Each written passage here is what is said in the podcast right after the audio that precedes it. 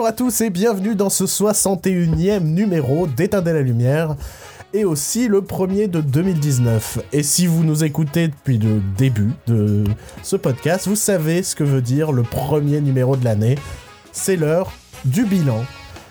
Et donc Pa, du pa, bilan de l'année la la la. 2018. Pa, pa, pa, la la. Tu sais, Joël, t'es en train de fredonner ça et j'avais espoir qu'à un moment dans le montage, il y ait ce morceau. Je crois que nos esprits communiquent. Pour la première fois cette année, nous ne sommes pas deux, mais nous sommes bien trois pour faire ce bilan. C'est la raison pour laquelle vous n'allez pas faire face à des top 10 ou des flop 10, mais à des top 5 et des flop 5. Parce que ça, ça dure déjà suffisamment longtemps. Euh, Et quand puis on tout est le à monde fait les top alors- 10 et les top 10 c'est surfait. hein. Ouais, mais Ouais. bon, euh, moi ça a été très compliqué de faire un top 5. De toute façon, vous allez le voir, j'ai triché. J'ai absolument triché partout. Ah non, t'as Euh. mis des ex aequo. Non, c'est pas vrai. Ah bon, ouais. Ah non, le Non, mais lâche. Mais ne spoilez pas tout de suite l'émission là. Ah, je vous ai même pas complètement introduit encore. là. Moi, Normalement, on se tait. Normalement, on se tait. Taisez-vous. Fasciste. Il y a un manque de respect dans ce podcast, ça commence à m'agacer. Ah, Vous l'aurez compris, je suis bien et bien accompagné euh, par Aurélie et Joël. Voilà. Allez, Salut. hop. Hello. Saluez, applaudissez, faites ce que vous voulez. De toute façon, euh, il n'y a, a plus de respect pour, euh, pour l'animateur principal. Oh l'autre, comment il se met en avant? Cette année, comme l'année dernière, on a mis en place un sondage. Donc, euh, vous aussi, vous allez pouvoir participer à ce bilan de 2018. On a pris en compte vos réponses. Pas toutes, parce qu'il y avait vraiment des trucs de merde. Mais, euh, mais normalement, il y a un panel un peu représentatif de ce que vous avez euh, pu aimer cette année. Également aussi, cette année, il y avait un petit jeu concours afin de gagner le Blu-ray d'un film qu'on a élu, euh, le film préféré d'Éteindre la lumière. Et bien évidemment, ce sera en fin d'émission. Comme ça, vous allez écouter euh, les euh, 3h30 que va durer ce podcast. Enfin non, j'aurais pas dû le dire. J'aurais dû dire que c'est à n'importe quel moment dans ce podcast. Comme ça, t'es obligé d'écouter jusqu'au bout. Je suis pas un très bon marketeur. hein. C'est vraiment une catastrophe. vous êtes prêts? Vous savez qu'on va commencer par le flop 5, les pires films qu'on a eu l'occasion de voir cette année, parce qu'il vaut toujours mieux commencer par le pire et finir par le meilleur, sinon on va finir en dépression. C'est parti, jingle Joël. On est là pour un peu parler du pire de cette année. Bien évidemment, on n'a pas pu voir tous les films. Personnellement, je n'ai pas vu Alad 2. Euh, je n'ai pas vu Venom. Je n'ai pas vu Bohemian Rhapsody. Euh, donc ce sont des films qui ne feront pas partie de mon classement, mais qui feront peut-être partie du, de votre classement ou du classement de Joël ou d'Aurélie. Je ne sais pas. On tease, on... Ouh là là, euh, mystérieux. Ça c'est du podcast. Puisque si on était limité à 5 places, euh, je n'ai pas pu mettre certains des films que j'ai sur lesquels j'ai pu pourtant bien cracher cette année. Euh, je pense notamment à toi, Gaston Lagaffe, euh, ou encore euh, Le Doudou avec Cadmeran et Malik Bentala, euh, ou encore euh, Spirou et Fantasio. Euh, voilà, ce, ce genre de film ne fait pas partie de mon top 5. Hum, Je sais pas si vous, il y a des films, vous avez dû sacrifier sur euh, l'autel de la de, de- du top 5, du flop 5. Bah moi j'ai pas mis Mm. Venom dans mon flop 5. Alors là, je suis choqué. Euh, parce, étiez convaincu que c'était peut-être le premier ou le deuxième. parce qu'en fait euh, il est juste chiant mais pas euh, incroyablement mauvais. C'est mauvais hein mais ça valait pas un flop, une place dans le flop. Je suis vraiment surpris de toi. hein. Je te jure que j'étais convaincu à 1000% qu'on allait euh, Je voulais le, mettre, hein, je voulais le mettre. Hein. Il était à ça d'être mis dedans mais euh, fallait que je mette d'autres films. Il avait plus de haine pour d'autres. Voilà. Aurélie, un film, un film que tu as dû malheureusement sacrifier que... et qui ne fait pas partie de son flop 5 Euh, non, pas particulièrement, parce que généralement les flops, je les oublie. Bon, à part euh, certains qui m'ont énervé, et là du coup c'est impossible de les oublier à jamais. Euh, si vous écoutez l'émission, vous savez bien sûr duquel je veux parler.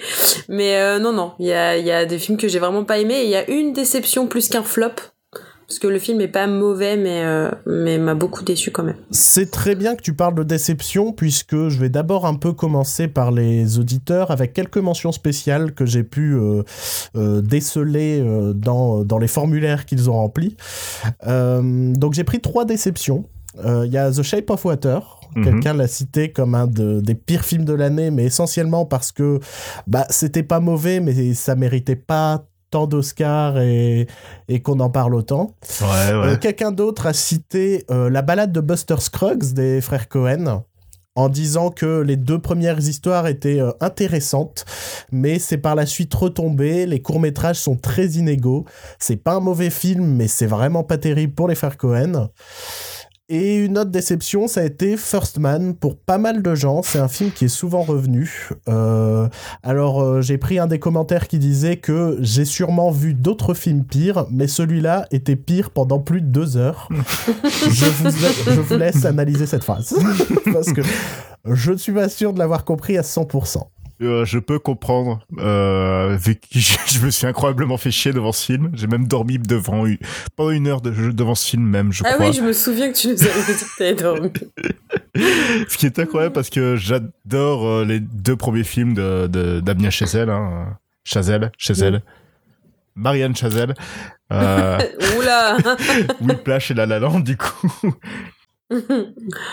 Et là, voir un film qui n'a pas du tout de rythme, pas du tout d'ambiance et pas du tout de bons acteurs, en fait. Enfin, si, ça a des bons acteurs, c'est juste pas euh, des, des performances incroyables. Très bien.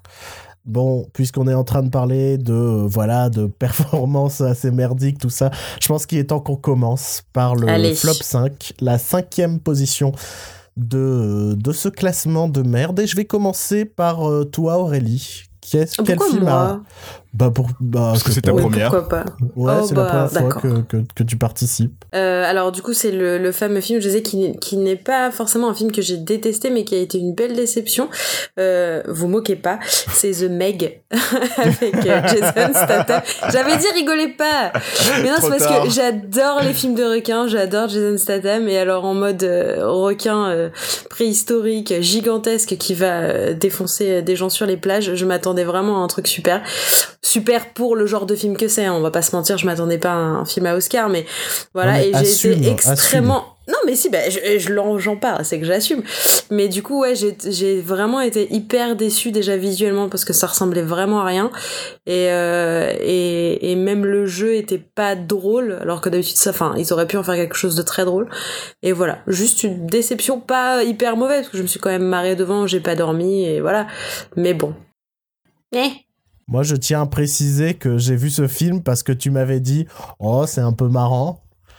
Et que j'en ai détesté chaque seconde. Mais qu'au final, il n'est pas dans mon flop 5. Et euh, pourtant, il le méritait. me- ouais écoute Joël, ta Oui. cinquième place. Ah, bah, moi, c'est le film euh, qui est, euh, qui est applaudi par tout le monde en ce moment, c'est Bohemian Rhapsody. Mhm. attends il est que en 5 Oui, il est que en 5. Faut se demander ce qui arrive derrière. hein. Euh, alors, euh, déjà, euh, son succès au Golden Globe m'a bien dégoûté. Mhm. Là, c'est parti pour la même chose avec les Oscars. Et, Je sais euh, pas si à l'heure où sortira l'épisode, les Oscars Ouais. sont déjà passés. euh, non, non. Mais... quand même pas. euh, c'est On sait 24 jamais, février les Oscars Je suis long, mais pas à ce point non plus. Et, euh, puis euh, bon, on a déjà eu le, on en a déjà parlé dans ce dans ce podcast, mais euh, ce qui m'énerve le plus, c'est vraiment l'agressivité des fans de ce film, qui euh, qui excusent, euh, enfin qui trouvent des excuses incroyables pour ça et pour le fait que ce soit Brian Singer le réalisateur, qu'on le veuille ou non. C'est quand même son nom à l'affiche et c'est quand même son nom au générique de fin. Et c'est quand même lui qui est nommé à l'Oscar pour le meilleur film, du coup, aussi. Non, il est pas nommé. Et ce, le film est nommé en tant que meilleur film, mais euh, pas mais pas meilleur réalisateur. Non, alors oui, d'accord, mais enfin, ça veut dire que s'il a meilleur film, il montera sur scène. Parce que Non, généralement, non. être- bah, il faut mieux pas parce qu'il vient de, vient redêtre dans la merde euh, parce qu'il y a des gens qui ont. Il était déjà pas là au Golden Globe. euh, Ils ont pas parlé de lui au Golden Globe. euh. Ils font semblant que c'est pas lui, mais c'est lui. Enfin, je- j'ai pas envie d'en en dire. on a, oui, on en a déjà longuement Oui, parlé voilà, a- c'est ça. pas si longtemps que ça. Euh, je parlais de la cinquième place pour nos auditeurs. C'est une égalité. C'est la seule égalité euh, du flop 5. Euh, faut savoir qu'il y a eu plus de 50 films, je crois, proposés par, le, par nos auditeurs. Euh, et donc arrive à la cinquième place deux films qui n'ont absolument aucun rapport, puisqu'il s'agit d'Etuche 3 et de Solo A Star Wars Story. oh non, ça me rend triste. voilà, cinquième place du classement, et de se dire que ouais, les deux sont considérés presque à égalité, ça ça m'a beaucoup amusé. Ça, moi, ça, ça, me fait un petit peu mal quand même. Hein. Bah ouais, ça me rend vachement triste. Parce que Solo est pas mauvais, il est juste oubliable. Oui, certes, mais bon, ce n'est ce n'est pas notre vote. Non. C'est le vote des auditeurs. Bien On a sûr. le droit de ne pas être d'accord. J'ai même pris des avis plus tard euh, sur lesquels je ne suis pas d'accord, mais c'est l'avis des auditeurs. Alors moi, la cinquième place, on va tout de suite euh, taper dedans. La plus grosse déception de l'année, on en a fait toute une émission, on a déjà beaucoup râlé dessus, Mm. on avait déjà très peur, on s'est beaucoup, beaucoup moqué. C'est bien évidemment Ready Player One. Euh, Voilà, c'est c'est un c'est un petit cœur qui s'est fendu, un petit cœur d'enfant euh, Oh. euh, d'enfant très nerd et qui se retrouve face à un produit de consommation euh, dégueulasse, trop sucré, trop salé, tout ce que tu veux. Euh, je, je me rends compte que j'ai quasi aucun souvenir de ce film. Je, je me souviens à peine du nom des personnages, je me souviens à peine de ce qui se passe. Si, si, Le- si, si, la scène de Saturday Night Fever. Non, je me souviens, bah, je me souviens même pas de ça. Je, me souviens film. juste de, de, de ce gloubi-boulga de référence à la con et que j'étais sorti de là, mais énervé, usé, j'en pouvais plus. donc, euh, donc voilà, c'est ma cinquième place. C'est, je l'ai pas mis plus bas parce que pour moi la cinquième place c'est la place de la déception. Ça va pas, c'est pas plus grave que ça. C'est juste une euh, énorme déception. Aurélie, quatrième place. Euh, en quatrième place, j'ai Three Billboard Ah, avec euh, ouais Ah ouais.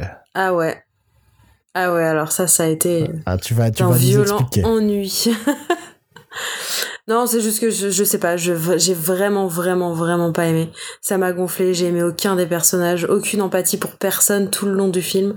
Euh, les accents euh, de la, des rednecks, euh, pff, au bout d'un moment, les gens qui sont nominés pour les Oscars, parce qu'ils savent faire les accents rednecks, ça me gonfle. donc, euh, donc ouais, non, j'ai vraiment, à part Woody Harrelson, mais même Woody Harrelson m'a gonflé, alors que c'est quelqu'un que j'aime beaucoup. Et euh, l'histoire était naze. Euh, la photo naze. Enfin non, je sais pas. Pendant tout le film, ça a été une torture. Et du coup, j'ai pas non plus compris tout l'engouement qu'il y avait eu euh, autour de ce film-là.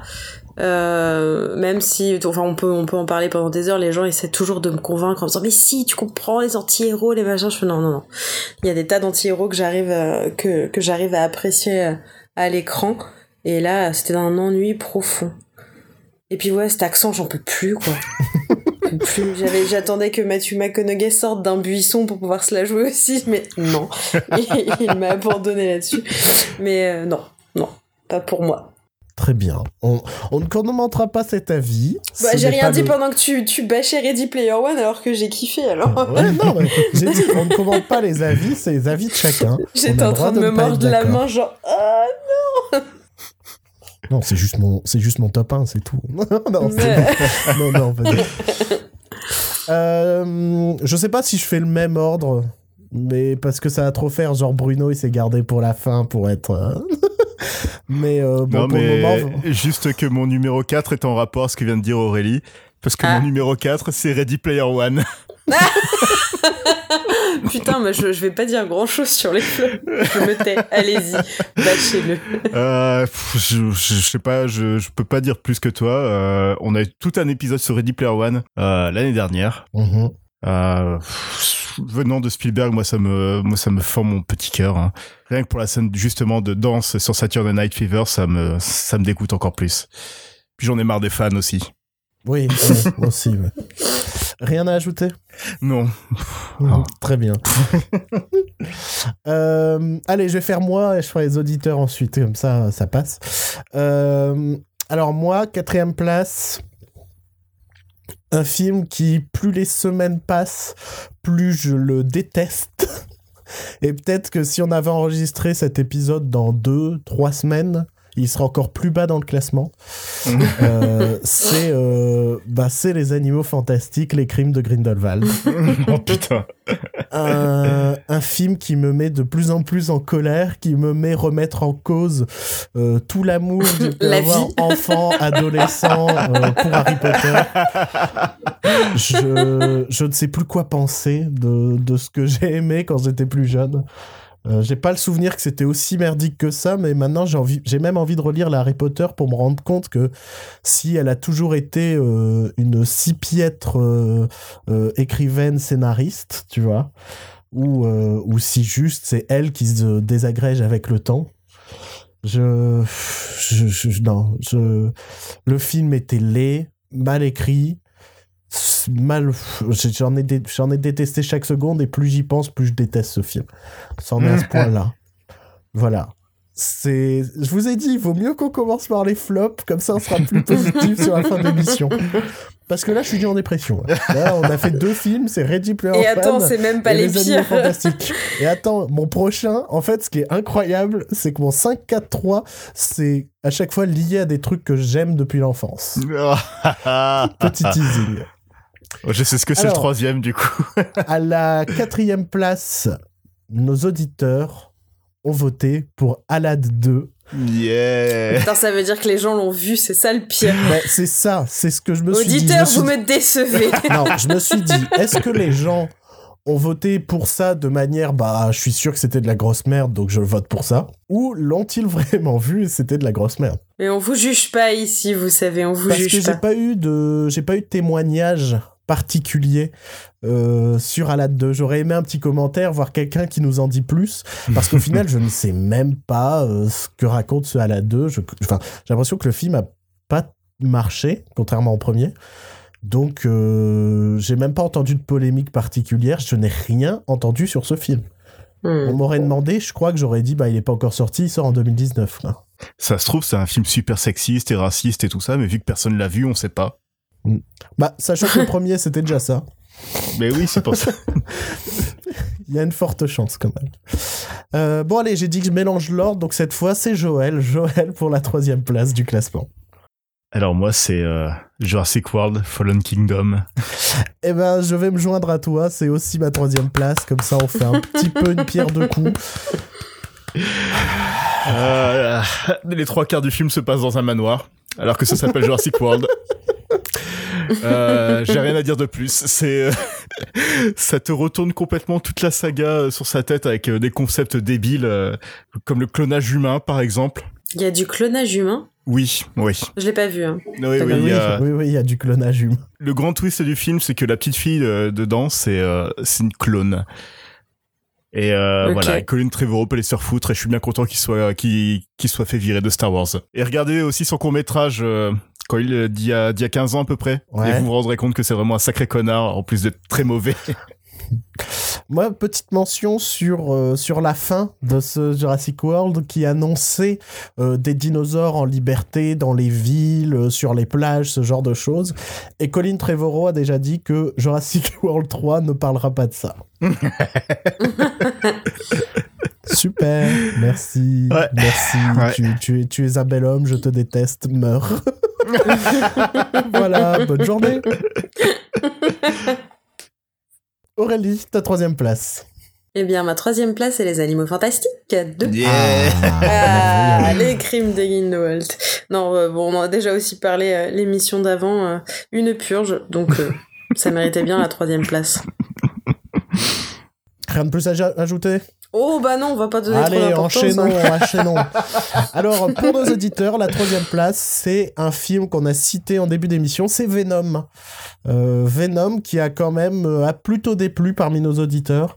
Euh, J'ai refusé de le voir et je, je me porte toujours aussi bien d'y avoir échappé. Je rappelle que ce film fait une heure et demie en vrai. Il dure 1h50 mais il y a 20 minutes de générique de fin. Et moi je trouve que c'est vraiment un grand scandale. Et que la meilleure chose du film ce soit le- l'extrait de Spider-Man Into the Spider-Verse à la fin. D'accord, ah, je savais pas quel. Euh, je vais continuer avec nos auditeurs parce que euh, ils, me, ils me rendent un peu fier avec leur deuxième place. Oh je me dis, euh, tiens, on se comprend peut-être un petit peu. Euh, Puisqu'à la deuxième place, ils ont élu Ready Player One. Oh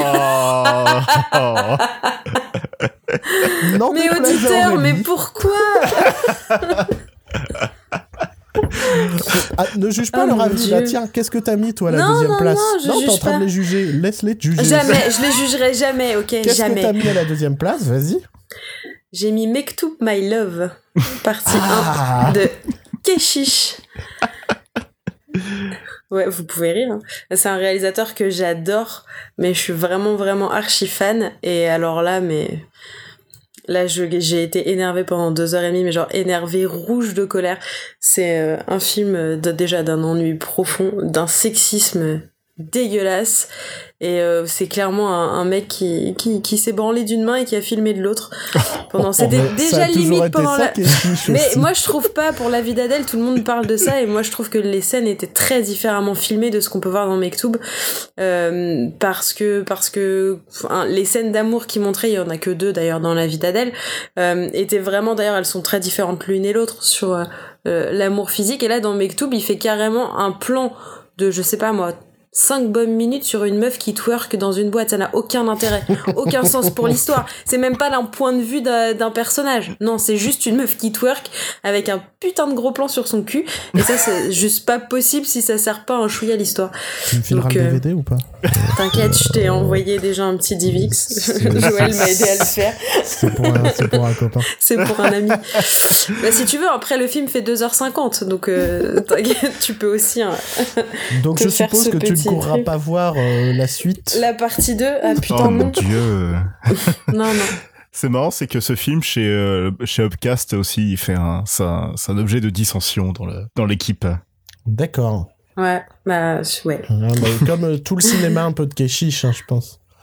Ben c'est la première fois autant je l'ai défendu à mort pour la vie d'Adèle parce que parce que j'avais vraiment beaucoup aimé. J'aime surtout ses premiers. hein, euh, je trouve que l'esquive ou euh, la graine et le mulet c'est vraiment des des chefs-d'œuvre et alors là mais pff, À la deuxième place, moi j'ai mis un film dont on n'a pas du tout parlé dans le podcast.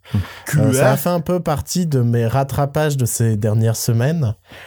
Euh, comment vous dire? Quand une comédie sort en 2018 et qu'elle a 40 ans de retard, c'est compliqué. Et ce film, j'ai honte de le dire, j'ai honte de dire que j'ai vu ce film, c'est Johnny English contre-attaque. Pour vous dire à quel point ça a du retard, un des premiers gags, c'est qu'un garde joue sur son téléphone. Nous sommes en 2018 et cet homme joue à Temple Run. j'allais dire à Snake. Non, à Temple Run quand même. C'est c'est technologique, c'est technologique de 2009 ou 2010 quoi. C'est et c'est mais vraiment c'est gênant, j'en pouvais plus le il y a rien qui va, c'est mal rythmé, c'est mal écrit, c'est pas drôle. Rowan Atkinson, c'est d'une tristesse absolue. Euh, sincèrement, le, début du film commence par euh, ben, le personnage de Johnny English qui est devenu euh, prof dans un, dans, un, dans un collège et qui apprend aux gamins des techniques d'espionnage. Et je me suis dit, bah, si le film c'était ça, ça aurait pu être mille fois plus intéressant que ce qu'il n'est en réalité. Parce qu'en réalité, c'est un film euh, cheap, aux scènes d'action ridicules et aux, gags, mais je vous dis, qui ont 30 ou 40 ans de retard. Et ça, c'est chaud. Voilà. Donc, euh, j'ai absolument détesté chaque seconde. Euh, je ne le recommande pas. Joël, deuxième place. Alors mon ma deuxième place, c'est un, un ex aequo. Donc, alors, alors, alors, attends, je me permets de t'interrompre. Faut savoir qu'en off, je me suis fait insulter parce que j'avais dit que j'avais des ex à un moment dans mon classement. Attends, Oui. insulter? Oui, insulté, vous m'avez dit Bruno, t'es un sacré bâtard. Je vais te, je vais tabasser. Si, Je- si, Je vais cracher sur dit. sa tombe. Et ces deux films font partie du Dupuis Cinematic Universe. c'est Gaston Lagaffe et Spiro et Fantasio. T'avais fini par voir Gaston? Mais je suis allé le voir au cinéma, mon gars. Je me souviens plus. Ah si, je l'ai vu au cinéma. Ah, Ah, mais vous cherchez aussi. Les deux films sont, ce genre de film. Mais les deux films sont, une cas- sont des catastrophes. hein. Il y en a un qui se termine sur une scène de danse et moi je déteste ça quand une comédie se termine comme ça. Et l'autre, bah il y a euh, Alex Luce qui mange du caca de chameau. Voilà. Mais Putain, spoiler. ça- moi, ça m'a pas gêné. C'était nul, mais ça me. Je sais pas. ça- Oui, c'était nul, oui. J'aimerais bien qu'on mette justement mon nez dans le caca. Ça me rend triste. bon, vas-y, euh, tu m'as, tu m'as, tu m'as déboussolé. euh, continue sur ta lancée, dis le premier. Je me pendant que je pleure euh, dans mon coin. Petite voix. Alors, euh, le pire film que j'ai vu cette année, il est sorti euh, peu avant Noël. C'est Let Me Be Frank de Kevin Spacey. Ah, t'as vu ça? Je l'ai Ah non, d'accord, mais oui, je suis con, c'est sa vidéo YouTube. mais quel con et c'est vraiment la pire chose que j'ai vue cette année. j'ai jamais été aussi mal à l'aise devant un film. Faut- Pour ceux qui voient pas de quoi, ton- de quoi on parle, c'est une vidéo que Kevin Spacey a mis sur sa chaîne YouTube où il joue plus ou moins le rôle de... de- c'est quoi C'est Frank Underwood? Oh, Frank Ouais. Underwood, ouais. Et en même temps, tout le discours qu'il fait est très méta sur sa situation personnelle, assez désastreuse, avouons-le. Et, et comme je t'avais, je sais plus si c'est avec toi que j'en parlais, c'est moi aussi j'ai vu cette vidéo et en fait dans les 30 premières secondes, j'ai eu un frisson de génie dans le sens où je me suis dit oh ça se trouve dans cette vidéo, ils annoncent que tout est fake et qu'en fait ils étaient en train de faire un documentaire sur euh, sur le sujet et qu'en fait ils ont inventé une histoire, tout ça, juste pour voir les réactions, pour voir ce truc. Et en fait non, c'est juste Kevin Spacey qui est un connard. C'est, je sais pas, je, je, je sais pas si ça vient de Kevin Spacey ou de son agent. Je sais même pas s'il a encore un agent. Je, Mais je sais euh, pas. se Il y, a- dire il y a forcément que, quelqu'un qui tient la caméra derrière. bah oui, c'est ça. Mais se dire que c'était une excellente idée pour, euh, bah pour redorer Pour son, son- im- pour redorer son image, c'est, c'est juste euh, une preuve d'égocentrisme et de mégalomanie, quoi. C'est, waouh. Et en plus, je sais pas, il y a quelque chose sur son visage qui a changé et qui me met aussi mal à l'aise. Oui, c'est vraiment ça le Ah pire bah, film que j'ai vu cette année. Très bien. bon, Parce que je rappelle que Kevin Spacey est un connard c'est aussi un pote de Brian Singer. Tout est lié. Tout est lié. alors, après cette arnaque du siècle, j'ai envie de demander Aurélie, est-ce que toi, tu as vraiment un. Mais c'est un- parfait un parce que du coup il fait le lien avec Brian Singer et que Ouais, du coup moi mon pire film de l'année c'est Bohemian Rhapsody Yes et qui méritait bien la première place ce film de bâtard. pour toutes les raisons euh, nommées euh, plus tôt. Oh non, j'ai pas dans envie non plus. Mais vraiment, ne, ne voyez pas, s'il vous plaît, n'encouragez n'encouragez pas. Non, téléchargez-le bien illégalement, s'il vous plaît. Matez le live aid sur YouTube. Ouais, Le vrai. Exactement, le Vous le vrai. téléchargez, Faites-vous vous faites-vous gravez, tous les clips de vous le Queen, gravez sur un. Divix et vous brûlez le Divix. Faites participer votre famille autour de ce feu de joie, les enfants, tout. Il faut leur apprendre. Il faut brûler cette horreur. Moi, j'ai une pensée pour ma petite sœur qui va aller voir ça avec son cours d'anglais. C'est pas trop tard pour la déscolariser. Euh, mon numéro 1 est aussi un film que je n'ai pas vu pour le podcast. Donc j'en ai vraiment euh, jamais parlé. C'est un petit peu une petite exclue. euh, je l'ai- gardé pour cet épisode spécialement. C'est vraiment ce qui s'est fait pire pour moi au cinéma de cette année, peut-être ces, ces dix dernières années. Ce film, c'est Taxi 5 de, de Franck Gastambide. Euh, je... Pour vous dire à quel point ce film est une merde infâme, je trouve que ça met en valeur les quatre autres taxis. Ah la vache Alors qu'il y avait quand même. Bah, ils avaient des blagues un peu racistes, euh, un peu sexistes, ce genre de choses. J'aime le un peu.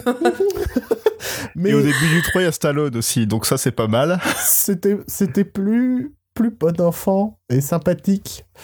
Euh, là, c'est vraiment euh, on arrête une voiture en jetant une grosse dessus, hein. Euh, Ah bah c'est ouais. vraiment euh, bah il y a un personnage, c'est un nain et sa passion c'est de faire des miniatures et il va tomber amoureux d'une naine. Et puis on fera que des blagues sur sa petite taille.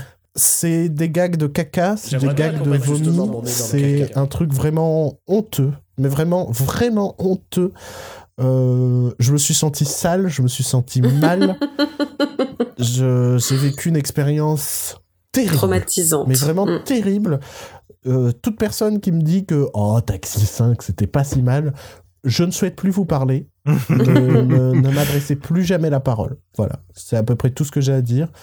Euh, Et, et Gaston Bide fait son Vin Diesel aussi. ah non, mais l'ego de Frank Gastambide dans le film, c'est une catastrophe. hein. C'est, c'est, enfin, c'est quand même l'une des bases de Taxi, c'est quand même, bah, il y a un flic et euh, un chauffeur de taxi et euh, bah, ils, vi- ils vivent des aventures, entre guillemets. hein. Mhm. Euh, là, il s'est quand même dit bah, je vais être à la fois le flic et le conducteur. Et à côté, j'aurai Malik Bentala. Et la raison pour laquelle il m'accompagne, bah, c'est juste que euh, sa meuf, elle trouve que c'est un peu un loser. Alors, euh, il va venir très. Bah, il s'est dit ah, je vais aider le flic. Non. Non, il n'y a rien de valable. Non. déjà, l'idée de départ n'est pas valable. Quoi. Déjà, tu fais de bon. Donc voilà, c'est c'est un échec, c'est débile, c'est c'est agressif. Enfin, c'est vraiment, tu te sens agressé quand tu regardes le film. Ne voyez, ne voyez pas Taxi 5, je l'ai fait pour vous. Euh, de toute façon, euh, je crois que le film n'a pas particulièrement marché et, euh, et en ça, je suis un peu fier de la France. Et je vais continuer un petit peu sur cet élan de fierté, puisque nous en venons au numéro un des auditeurs. Le film que nos auditeurs ont le plus détesté cette année, et c'est vraiment un, un, un, un cri du cœur, parce qu'il y a plus de, de 30% des gens qui ont participé, qui ont voté pour ce film. En- et, euh, et ce pire film, d'après nos auditeurs, c'est Jurassic World Fallen Kingdom. Ah Bravo Ah, j'ai versé ma, ma, ma larmichette. hein. Et c'est vraiment écrasant. hein. C'est vraiment. euh, c'est. Ah, c'est. C'est beau. Merci. Merci, Merci parce que vous. le film a marché, le film avait un bon retour quand même. Et, et j'avais peur et je m'étais dit, c'est peut-être moi qui deviens un vieux con. Et, et non. J'ai l'impression que nous devenons des vieux cons tous ensemble. Et ça, c'est beau. Et ça, c'est beau. C'était notre flop 5 des films. et euh, puisqu'on s'est dit, il y a, on, est, on, on est trop, trop dans la bonne humeur avec cette section, on va continuer avec un petit peu les déceptions séries. les, les- les trucs qui nous ont rendu un peu chafouin qu'on a vu euh, cette année en 2018. Euh, je sais pas si vous en avez particulièrement, nos auditeurs en ont beaucoup. Euh, très brièvement, je peux citer euh, House of Cards, qui est pas mal revenu dans les avis. Euh, alors bon, il y a toute la polémique Kevin Spacey, mais il y a aussi eu un petit peu cette polémique cette année de House of Cards et de... ben, en fait, ça servait à rien de faire une saison supplémentaire, de ce que j'ai cru comprendre dans le sens où euh, tout ce qui avait été annoncé avant n'est pas résolu au final dans cette saison, puisque le personnage de Frank Und- Underwood est tué, euh, enfin a été tué, et ce qui donne une saison qui n'a aucune raison d'exister et qui a à la fois déçu euh, les fans, à la fois déçu euh, les connards qui auraient aimé Kevin Spacey euh, vienne reprendre son rôle, et à la fois déçu euh, les gens qui comprennent que Kevin Spacey ne vient pas reprendre son rôle, mais c'est pas bien quand même. voilà, donc ça c'est euh, House of Cards qui est pas mal revenu, les séries Marvel sur Netflix, euh, à- auxquelles on reproche beaucoup de vide, de remplissage. De, toute, Euh, man- de y a- toute manière, elles sont toutes mortes maintenant. Euh, Il y a même quelqu'un qui m'a marqué vide et remplissage d'épisodes avec des proutes. Ok. J'ai trouvé cette analyse euh, fort, fort pertinente.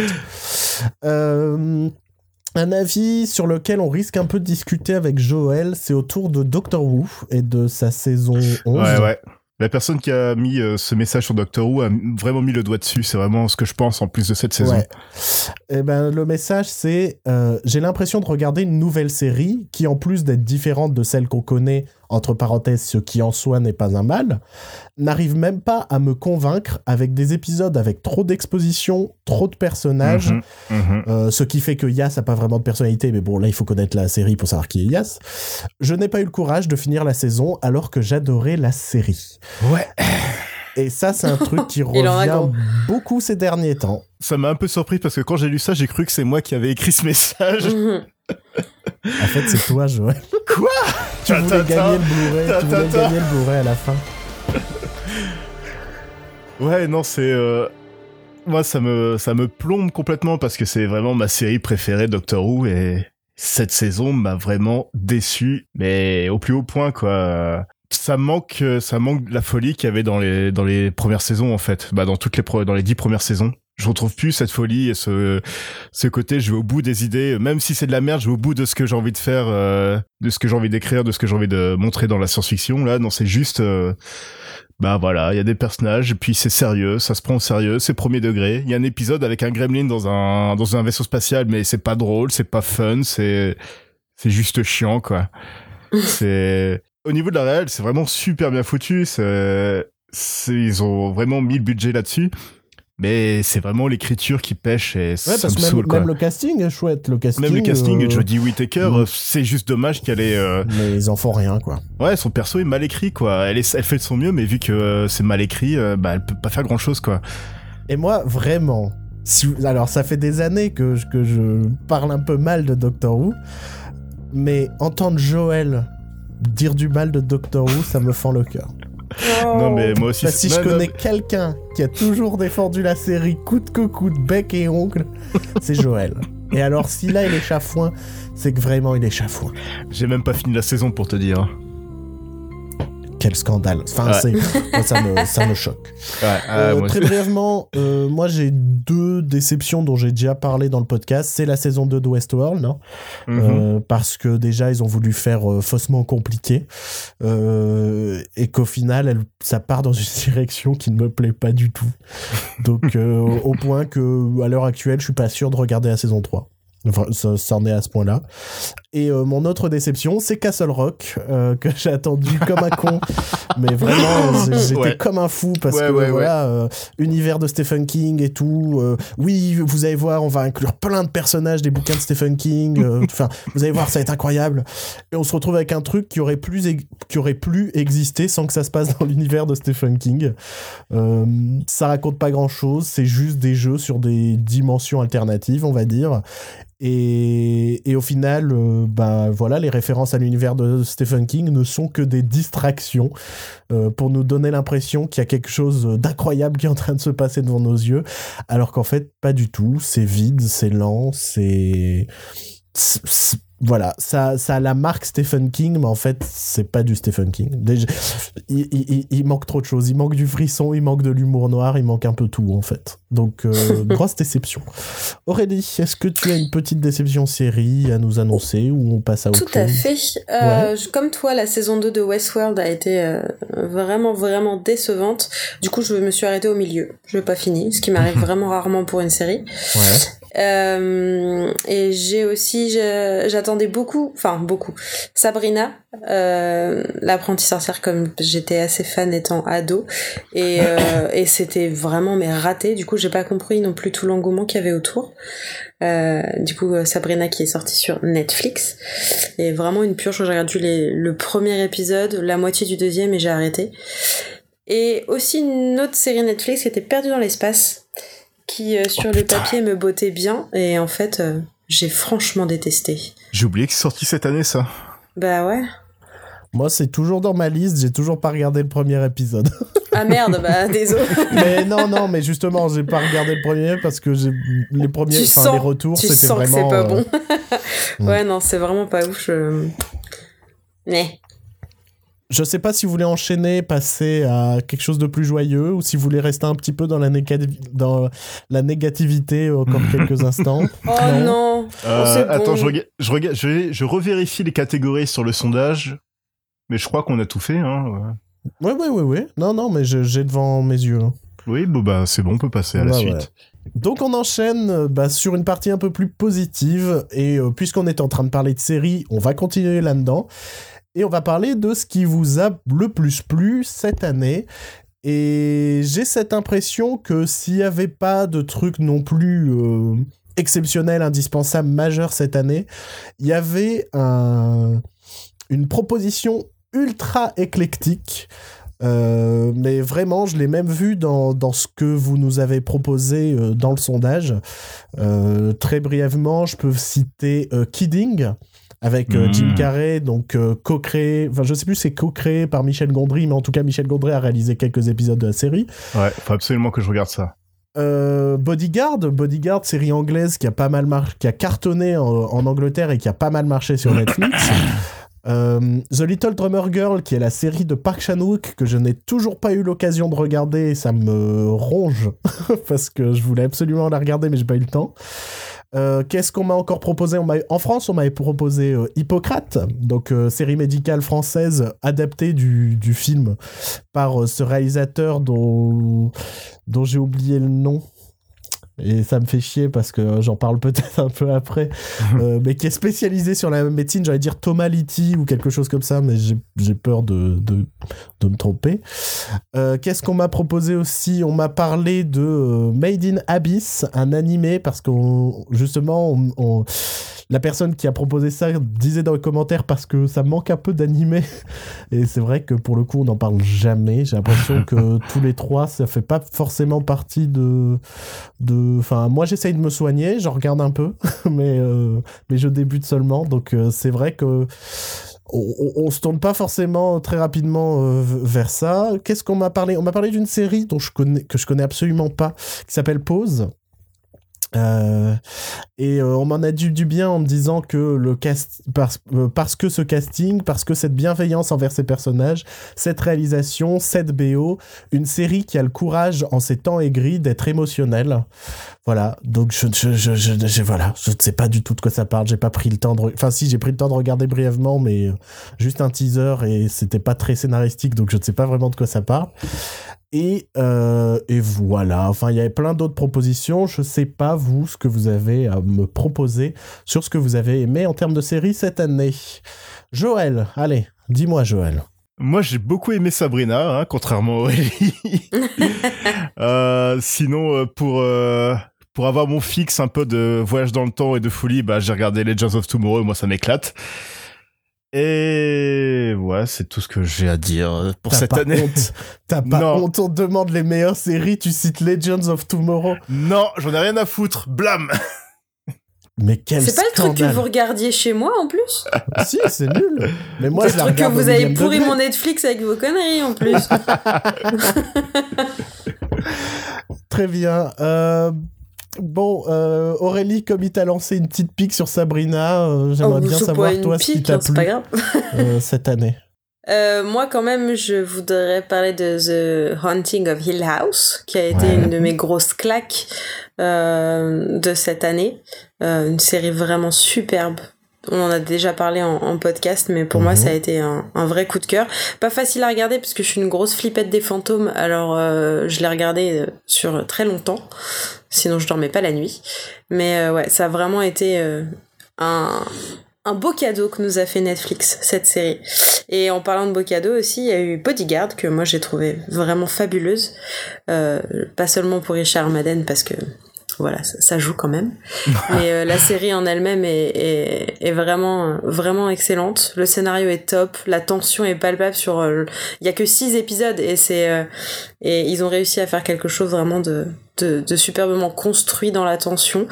Euh, et voilà, vraiment un casting au top aussi. J'ai bouffé ça en une journée, vu qu'il y a six épisodes. Voilà. Et après, ça, c'était sur les séries nouvelles, sur les séries euh, que je continue, en tout cas. Euh, la dernière saison de 10% était vraiment pas mal.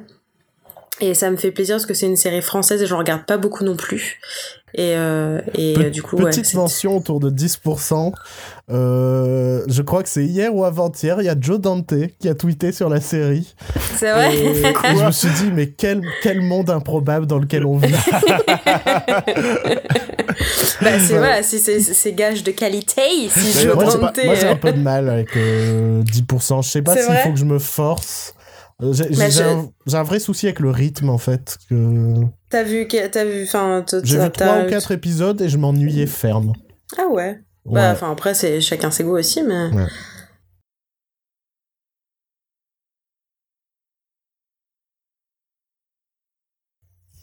Ouais. Bah J'ai ouais. vu dans mes suggestions d'amis, j'ai fait mais qu'est-ce que c'est que cette histoire Euh, Autre chose à rajouter en termes de série? Oui, une dernière quand même, euh, juste pour dire que la saison 10 de RuPaul, du coup, qui, qui est passée l'année dernière, était, euh, était vraiment, vraiment géniale. Et que si vous regardez pas, euh, bah regardez, parce que c'est génial. C'est tout. J'ai fini. Demandez à Bruno, hein, je l'ai converti, alors... euh.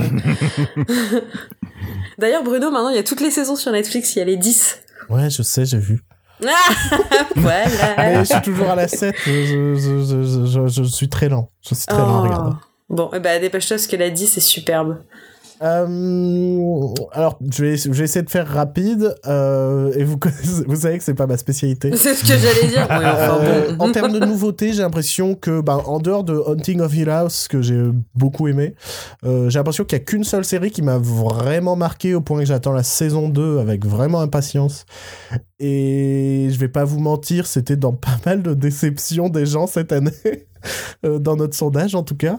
Euh, J'aimerais bien discuter avec ces gens pour essayer de comprendre. Euh, c'est Barry. J'ai adoré Barry. J'ai ri, j'ai frissonné, j'ai eu peur, j'ai été ému. Donc Barry, c'est cette série co-créée par Bill Hader dans lequel il joue un, un tueur à gages qui va prendre goût à l'art de la comédie et tout en étant un piètre acteur. Et, et Barry, c'est ce genre de série qui prend le risque de commencer en étant une comédie vraiment, voilà, euh, gaguesque. Et, et y inclure des éléments de noirceur, mais vraiment très très noir. La série devient euh, aussi dark qu'un Breaking Bad par moment, mais vraiment, ça devient euh, très intense. Il y a un épisode où je me suis vraiment, j'étais à deux doigts de me lever de mon lit en me disant mais quoi, mais quoi, il vient de faire ça, mais c'est pas possible.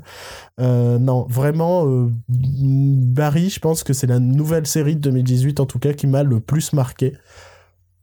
En termes de nouvelle saison, il y a euh, trois choses que j'aimerais citer. Déjà, il y a la saison 4 de Better Call Saul.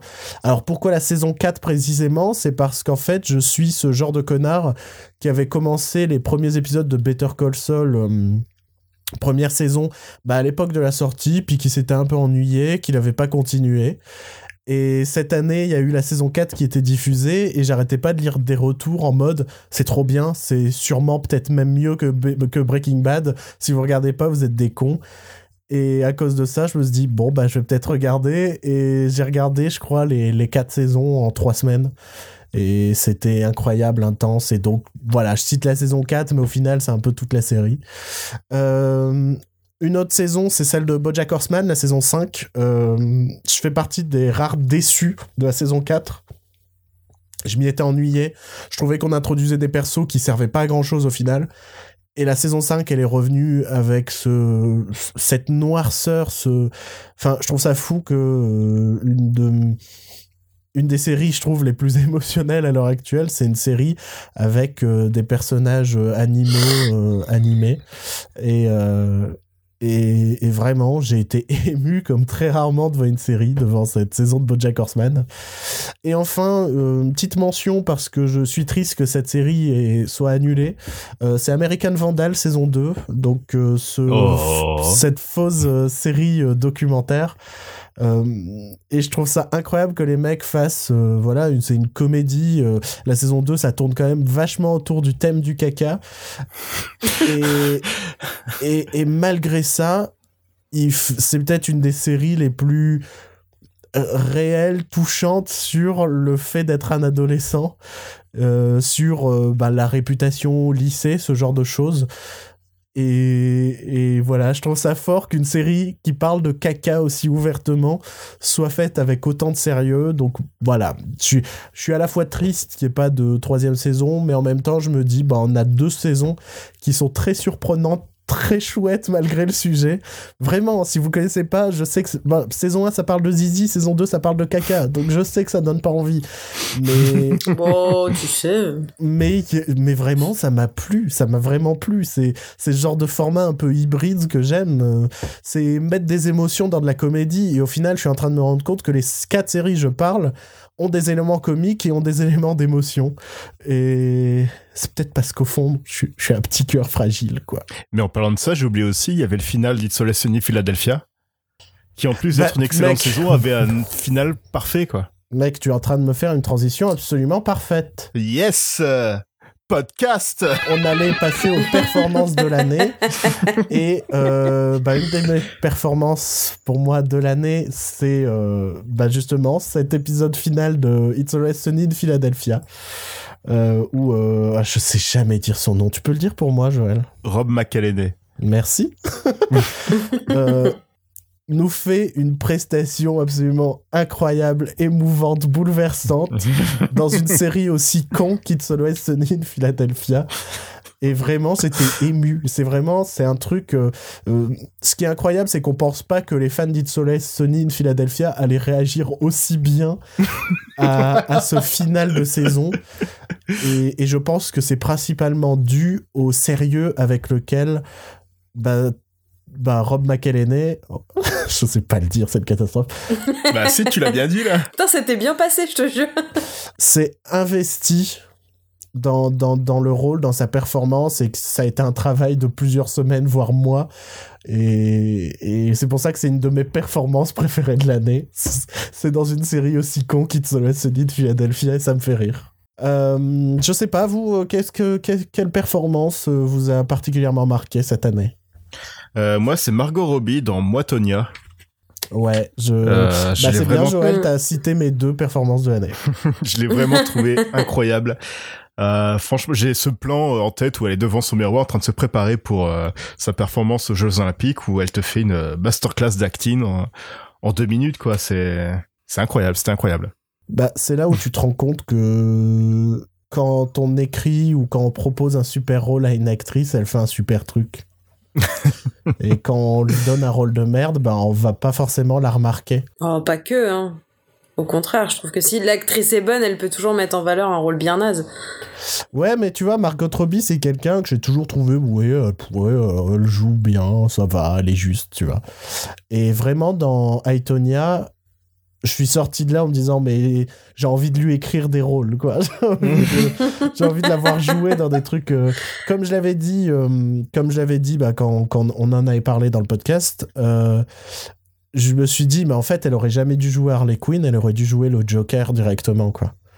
Euh, pour moi, sa performance, elle est incroyable et mériterait. euh, Enfin, vraiment, j'étais sorti de la salle euh, subjugué. Aurélie. Oui, euh, du coup, au niveau de, de- des performances que je retiens euh, cette année, Matt Dillon dans The House That Jack Built de, du, de Lars von Trier, que j'ai vraiment trouvé exceptionnel. Euh, on aime ou pas le film, mais je pense que Dylan te glace le sang en, en une image et, et, et pourtant t'as énormément de, de sympathie pour, euh, je sais pas moi, malgré le fait que ce soit un tueur en série, tout ce que tu veux, le mec le plus odieux de la planète, j'avais quand même vachement d'empathie euh, parce que son jeu est, a énormément de comment dire de couches comment dire voilà il, il- Bah, il peut te il- faire rire autant qu'il te fait peur, quoi. mais c'est ça, il y a certaines phrases, tu te surprends à avoir un espèce de, de petit rire rapide et en train de te dire non, en fait, il rigole pas du tout là. Du coup, je, je trouve que cette justesse est, est, est vraiment impressionnante et du coup, moi, dans ce film-là, il m'a, il m'a secoué au possible et je trouve qu'il a été. Après, c'est peut-être parce que c'est Ventrir et que du coup, il est pas aimé euh, dans tout ce qui est récompense et tout ça. euh, Mais je trouve qu'il méritait peut-être un, un petit quelque chose sur les nominations de, de cette fin d'année.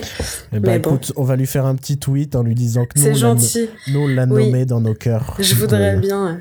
Voilà. Mais euh, Euh, est un nom qui est revenu parmi les auditeurs aussi. Ouais, je trouve qu'il est, il est particulièrement excellent.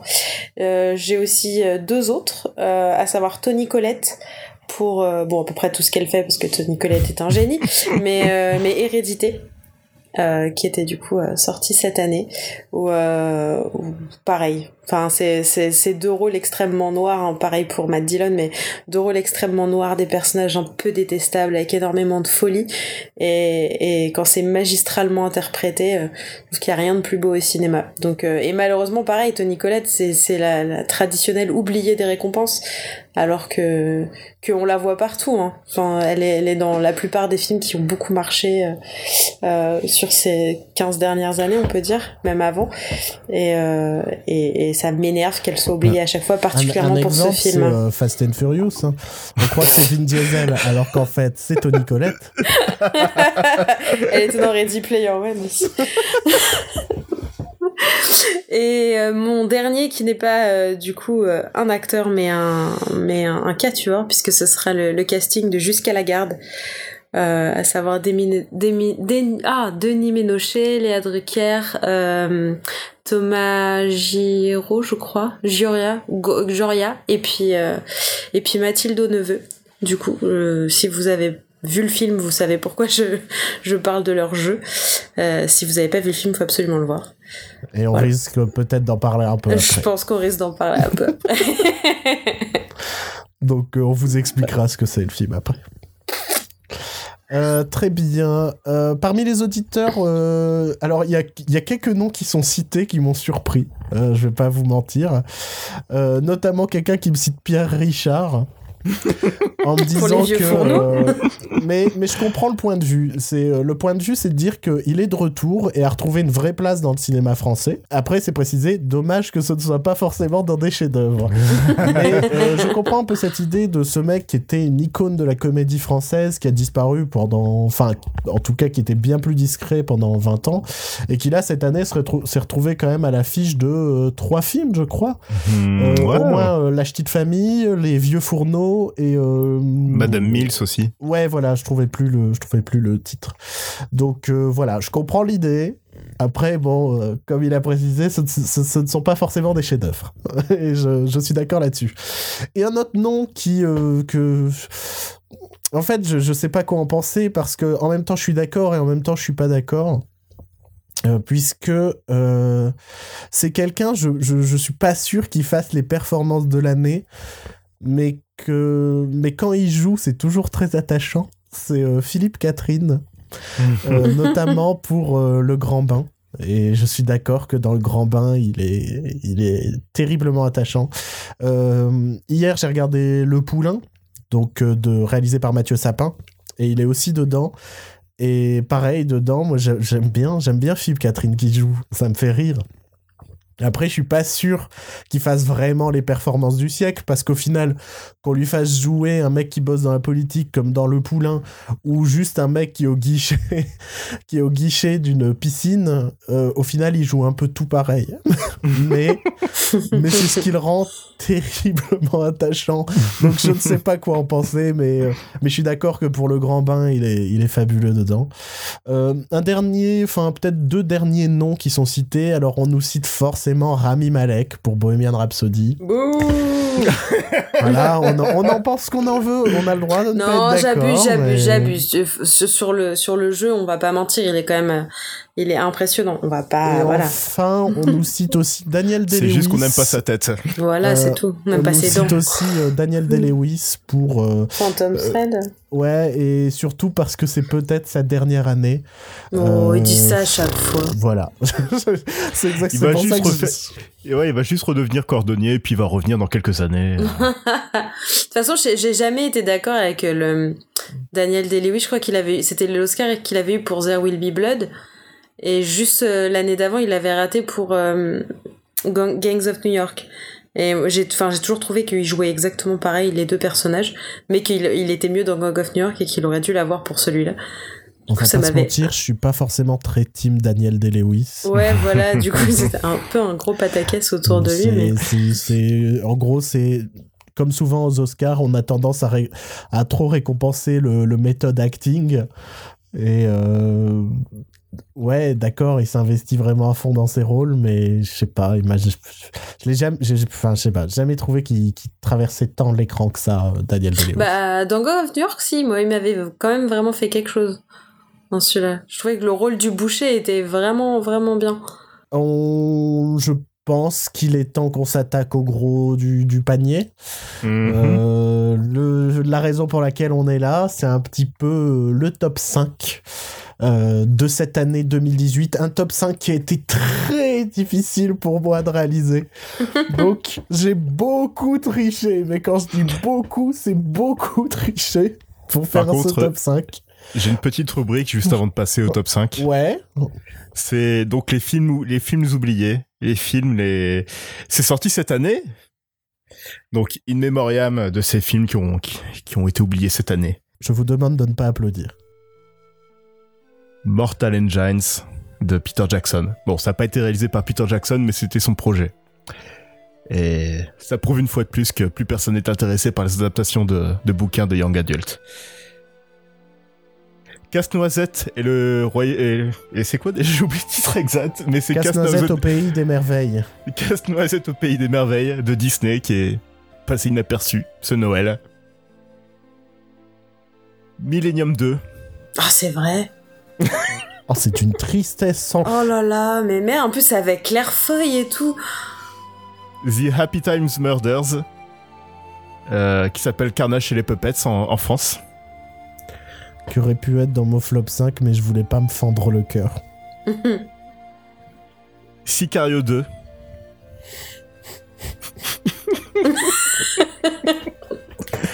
Je dodeline de la tête. Solo A Star Wars Story. Don't be mean. Love Addict avec Kev Adams qui joue un adulte. Et Sherlock Gnomes avec Johnny Depp. avec Alan Jardin qui twerk en slip. Non, ça c'est le Keshish, t'as mélangé. Ouais. Red Sparrow avec Jennifer Lawrence. Pacific Rim 2. euh, le renouveau de l'adaptation du jeu vidéo au cinéma Tomb Raider. Ah putain, c'est vrai. Évidemment, euh, ce film euh, qui, qui est en gros euh, l'aspiration pour cette, euh, pour cette rubrique, raccourci dans le temps, de Ava DuVernay. Oh no. Mec, il y en a un que t'as pas cité. Quoi? L'homme qui tua Don Quichotte de Oh, Terry. Un projet de 20 ans. Pouf Disparu. On est des ordures. Putain, il a tellement été oublié qu'il a été, qu'il a On été est oublié de cette rubrique. Non mais, ouais, moi c'est... Franchement j'attendais que tu le cites et il venait pas, il venait pas. Je fais, Et c'est Oh, encore c'est plus triste, il est oublié de la rubrique des oubliés. ah c'est terrible. C'est le rejet total. Bon, on s'est bien fendu le cœur. Et maintenant, Il est temps, de la il est joie. temps. Il est temps qu'on rapporte de la joie et qu'on passe enfin à ce que vous attendez depuis le début, le top 5. Joël, jingle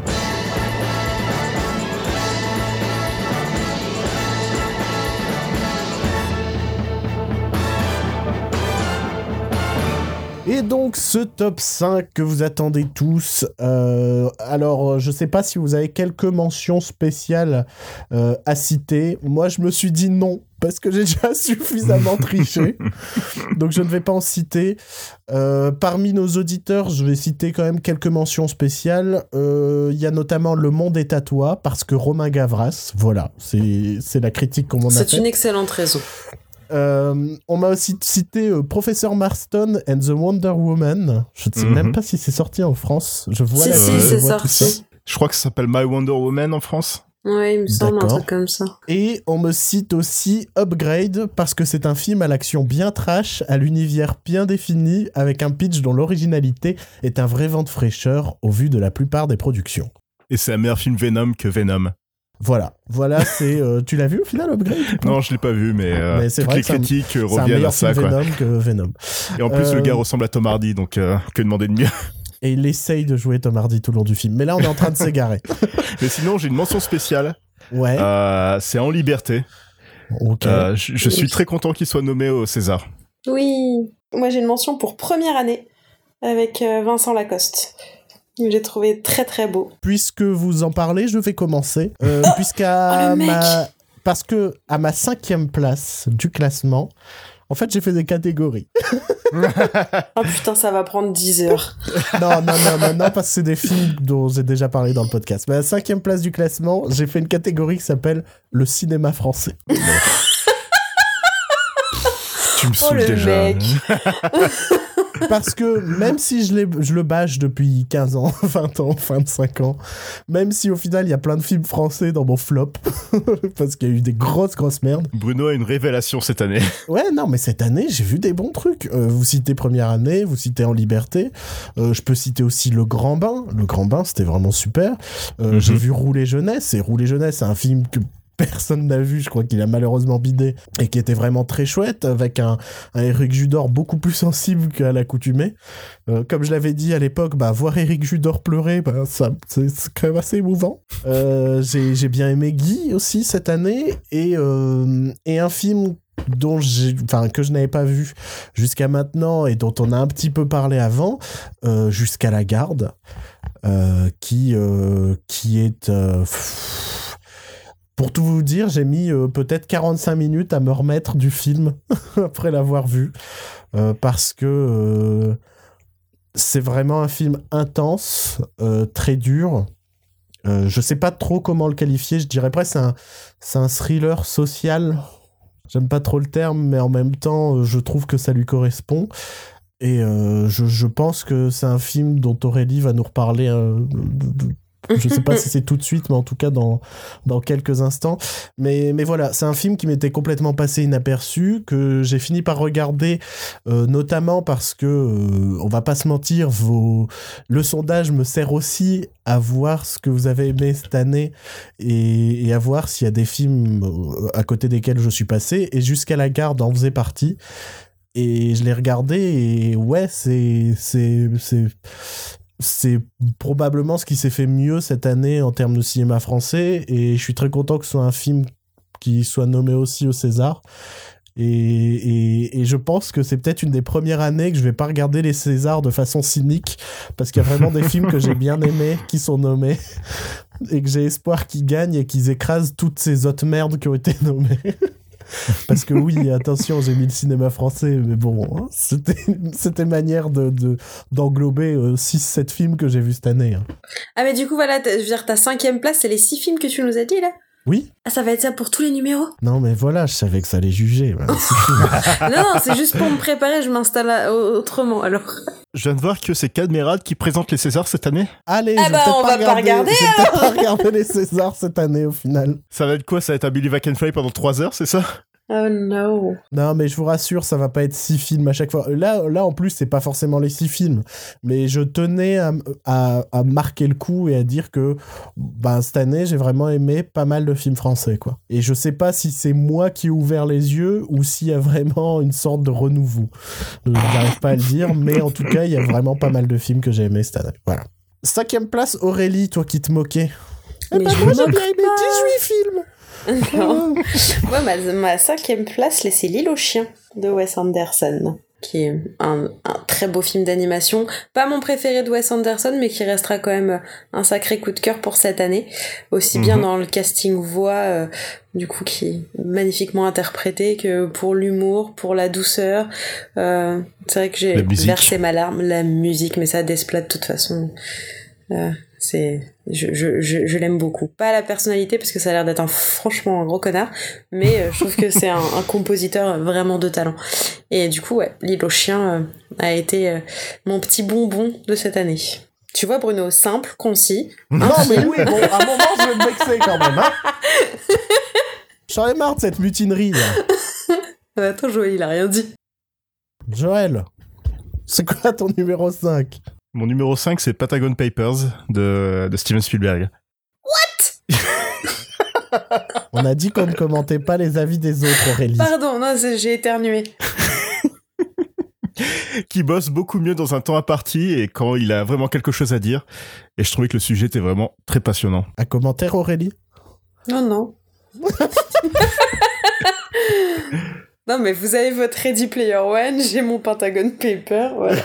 J'aurais dû le mettre dans mon flop 5, tu vois. Il y a deux teams. Spielberg cette année de toute C'est manière. ça. Il y a les gens qui aiment bien euh, Spielberg et les autres, quoi. Ah, on s'en fout du moment qu'on est des Spielberg lovers. Au moins, ça veut dire qu'à nous, à nous trois, on devrait aimer tous ces films à peu près. C'est vrai, oui, je pense. Qu'est-ce C'est que- vrai. Tu, tu as déjà vu Always? Je les ai tous vus. Parce que Joël déteste Always et moi j'aime bien. Ah non, moi J'ai j'aime bien aussi. J'ai pas dit que j'ai testé, c'est celui que j'aime le moins. Ouais. Non, maintenant il y a Ready Player One, Joël. Ah oui, c'est vrai qu'il y a Ready Player One. mais Tu l'aimes mieux que Cheval de guerre? J'aime bien Cheval de guerre. J'ai Ah, moi, j'ai j'aime versé ma trop. petite larme devant Cheval de guerre. Bah en fait, le- avec le cheval, ça allait. Dès qu'il y avait des humains, c'était horrible. Enfin, on s'éloigne, Je pardon. sens qu'un jour on une émission Spielberg et que ça va être un Mais long oui, débat. mais oui, Long mais débat oui, mais heures. faisons ça. Alors, vous vous moquez de moi, mais Ah bon sachez... C'est pas notre genre. ouais, très bien. Qui a osé Sachez que les auditeurs sont aussi compliqués que moi, puisqu'à la, puisqu'à la cinquième place de leur classement, il y a quatre films. Ouais, mais t'es pas 50 dans ta tête aussi. Oh, Ok. tu sais. Bah si, vous savez que je débat toujours avec moi-même. J'ai passé la journée à dire, je suis en, plein débat avec moi-même pour savoir quoi mettre dans mon top 5. Euh, oui, on est 50. On est 50 dans ma tête. Et donc, à la cinquième place des auditeurs, on retrouve Call Me By Your Name, Mhm, Ghostland, petite surprise un peu, mhm. The Shape of Water, Mhm. Et ce qui va faire plaisir à Aurélie, Three Billboards.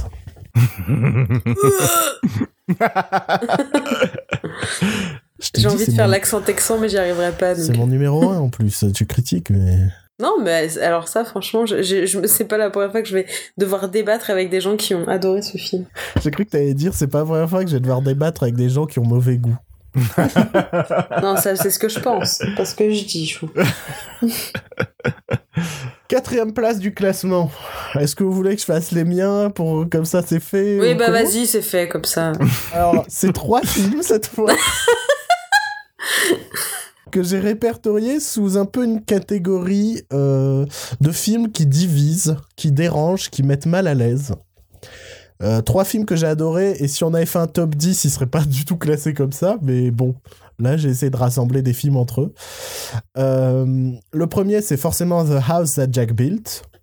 On en a suffisamment parlé euh, il y a quelques émissions, et c'est vraiment un film que j'ai adoré et que je comprends qu'on puisse détester, mais que.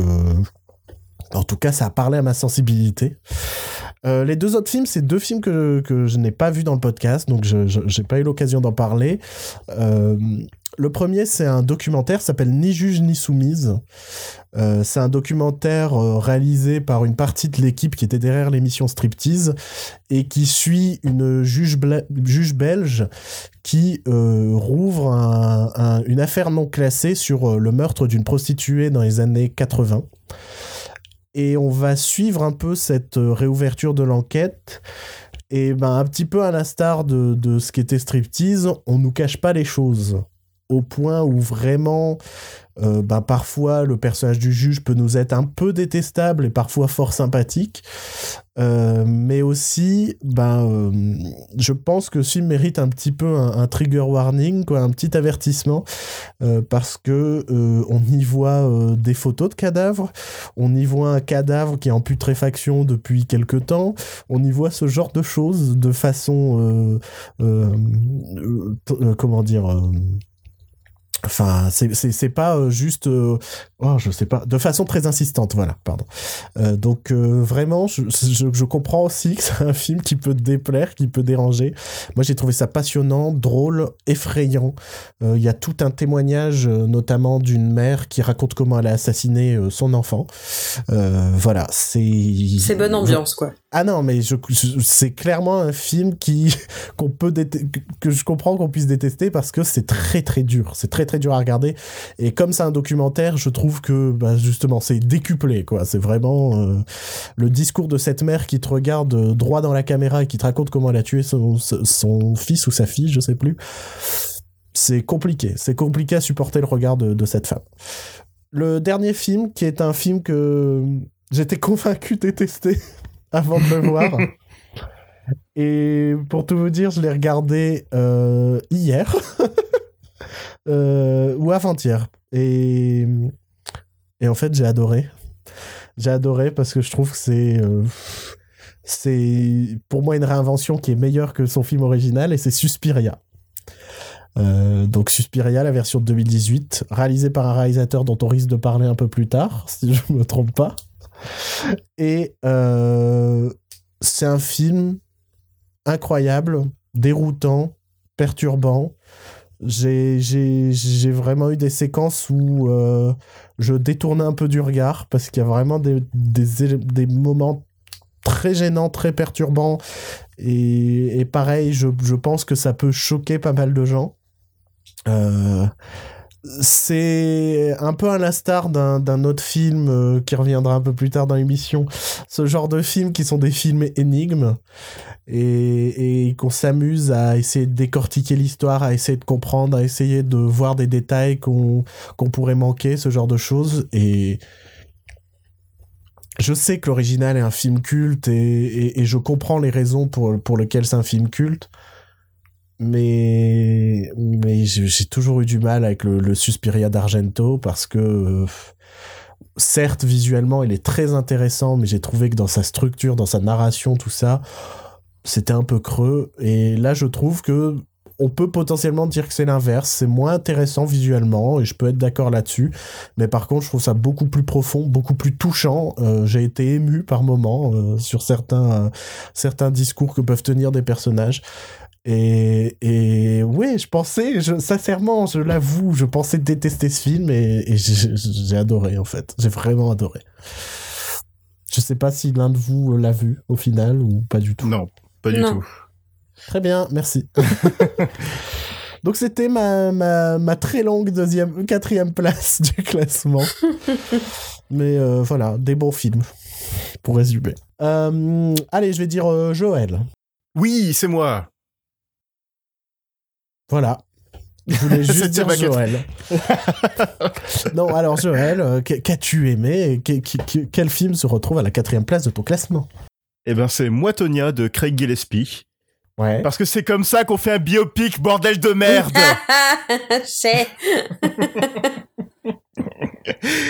Avec des acteurs qui sont bien et une vraie réalisation Non, sérieusement, parce que oui, voilà, euh, Margot Robbie est excellente.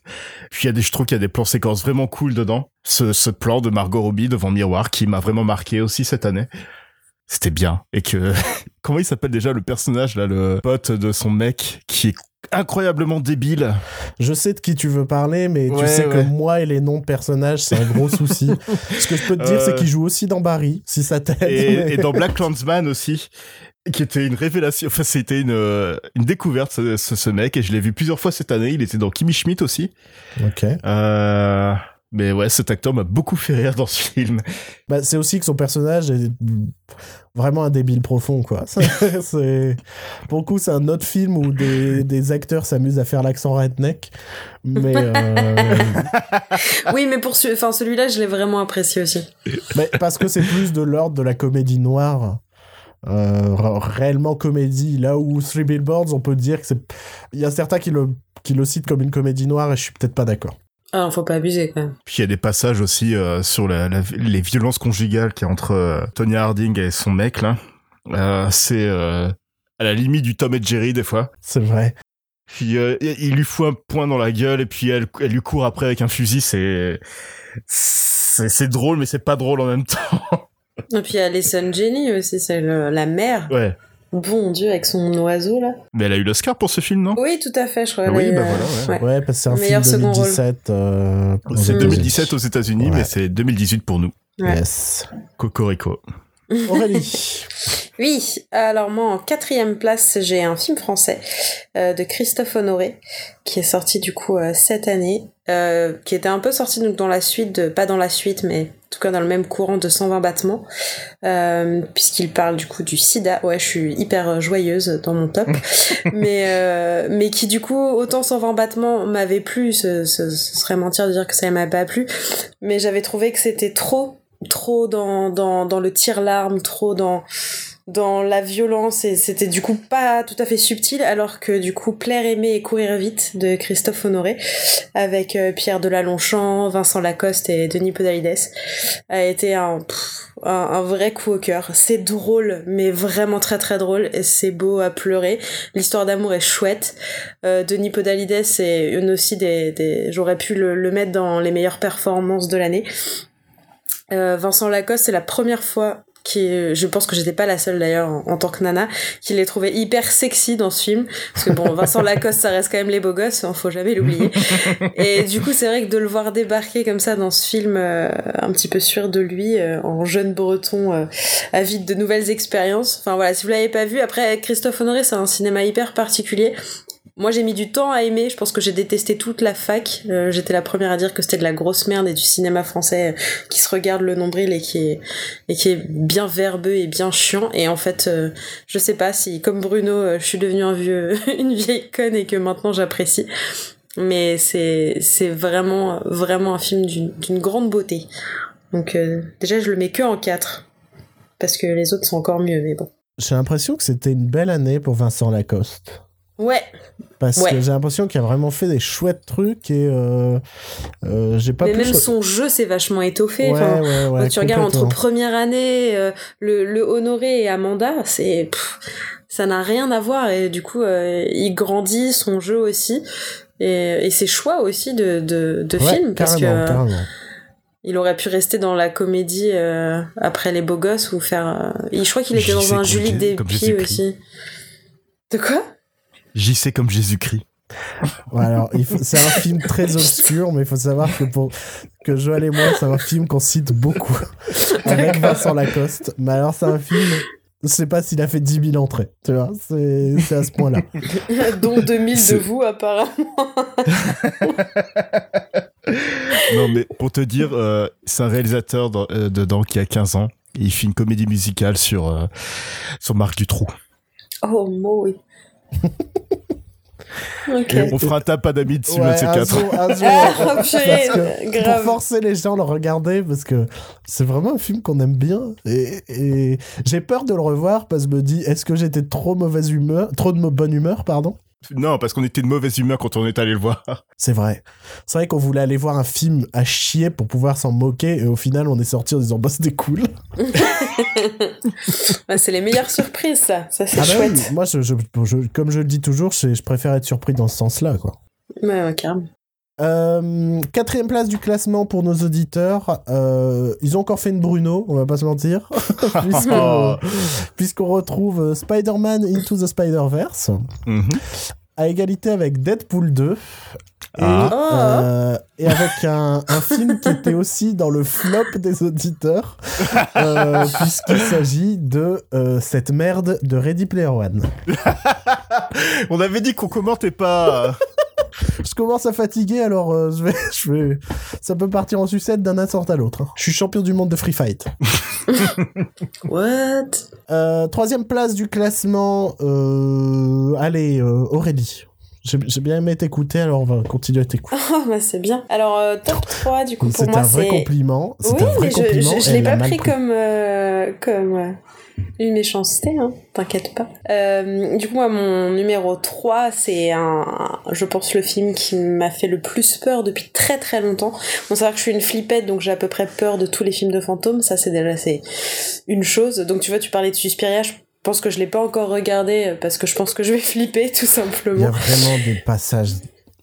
Ouais, mais voilà, du coup, je, je le sens pas à le regarder toute seule. Peut-être qu'on fera un tapas d'avis dessus pour que je puisse le voir, du coup, comme Ouh, ça vous oui. serez là. C'est pas, pas trop le film à ta C'est pas... J'ai C'est c'est pas l'ambiance. T'as pas d'amis dans la gênance. Bon, on a regardé Batman, je pense que c'est bon. Euh, du coup, bah, ça fait un peu une bonne transition aussi parce que euh, le film de mon de top 3 pour moi est aussi la meilleure performance de l'année puisque c'est Hérédité. Euh, donc avec Tony Collette entre autres, Gabriel Byrne aussi, et c'était par le réalisateur de The Witch qui avait qui était déjà un bon film euh, d'horreur épouvante qui était sorti il y a peut-être deux ans, deux ou trois ans, je sais plus.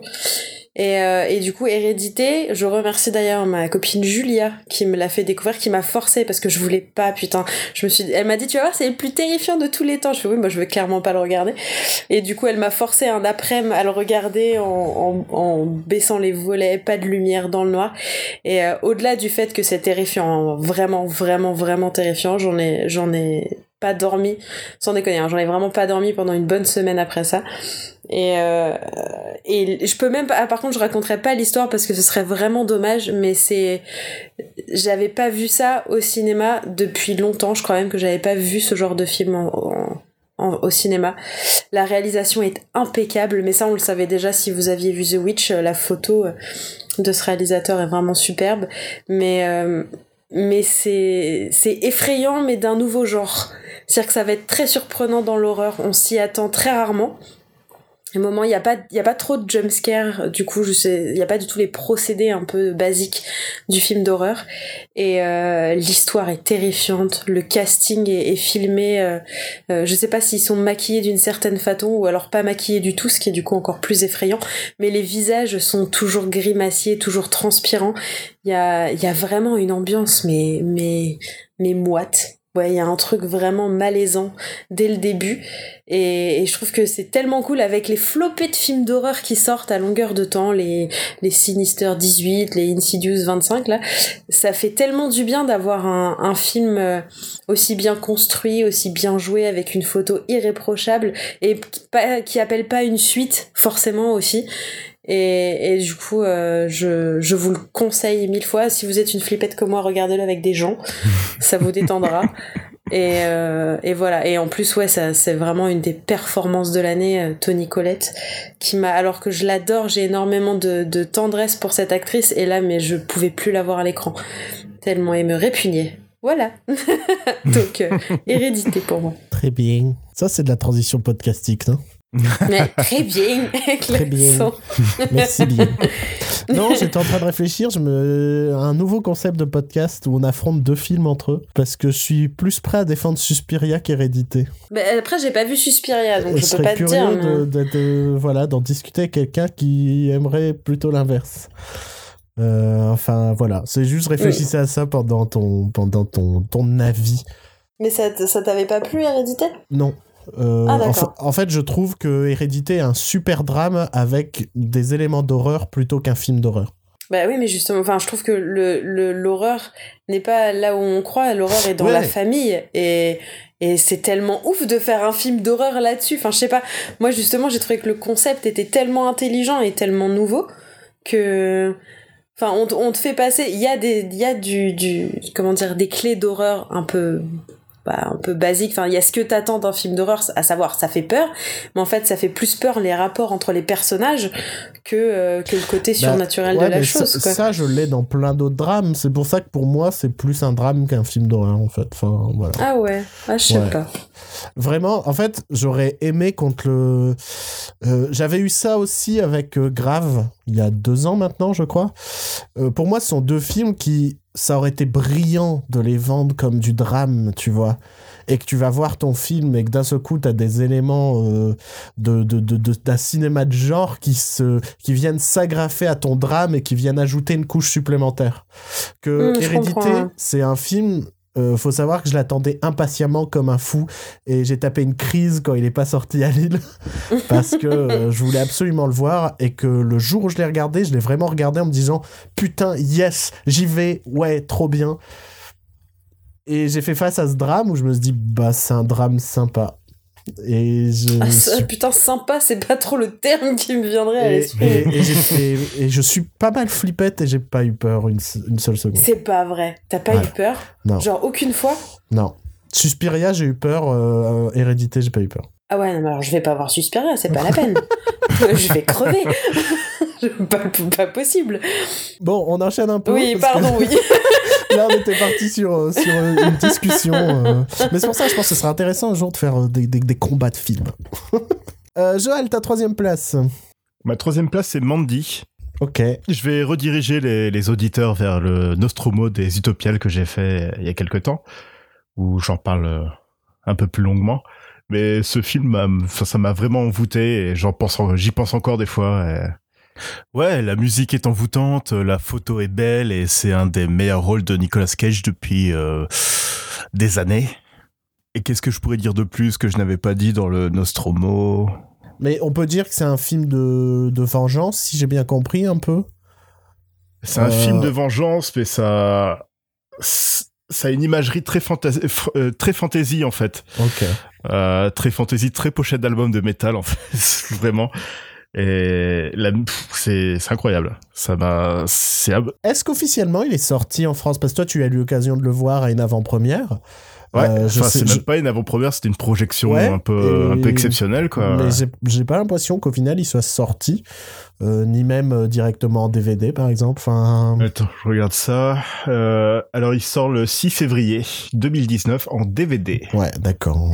je crois qu'il a fait surtout des festivals, ce qui me semble qu'il est passé à, Ouais. à l'étrange. Ouais, ouais, ouais, il a fait le tour des festivals et c'est tout.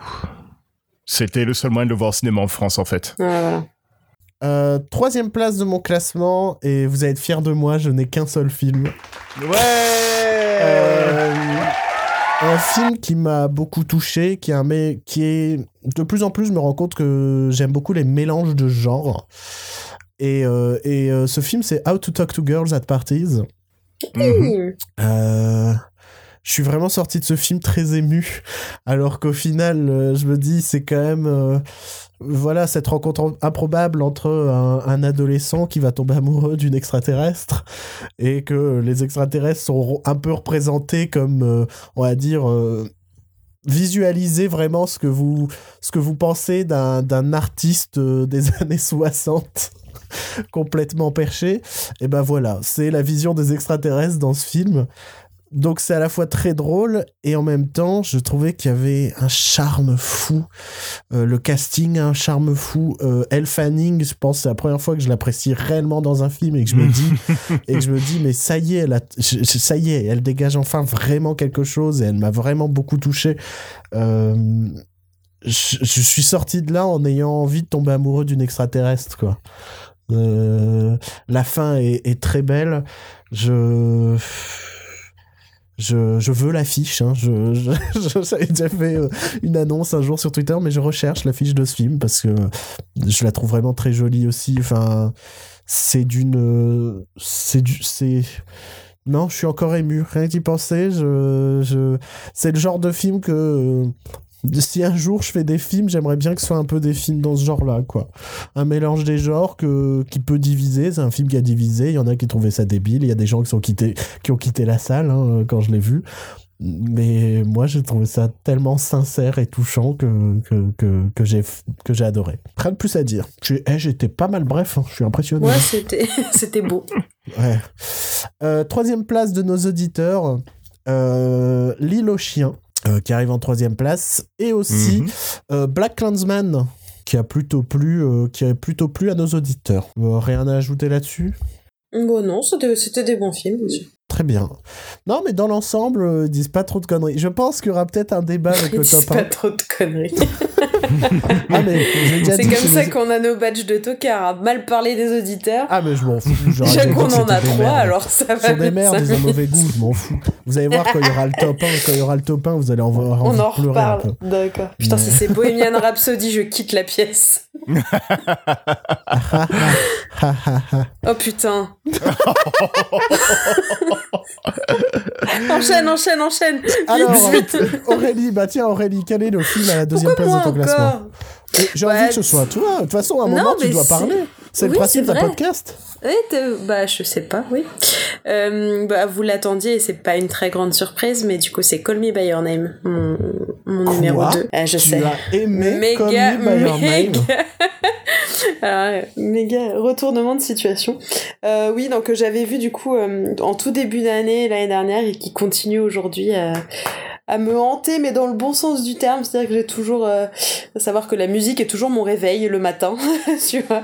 C'est un peu la première chose à laquelle je pense quand je me lève, mais ça a été euh, ça a été un, un, un- je sais pas, une un, comment dire un, un si beau Une film sur l'amour Ah, que du coup ouais non je sais pas c'est vrai qu'au moment où on l'a vu où, où il était sorti l'année dernière parce que je l'avais vu à Londres donc euh, en février alors que nous il était sorti un peu plus tard je crois je sais plus trop.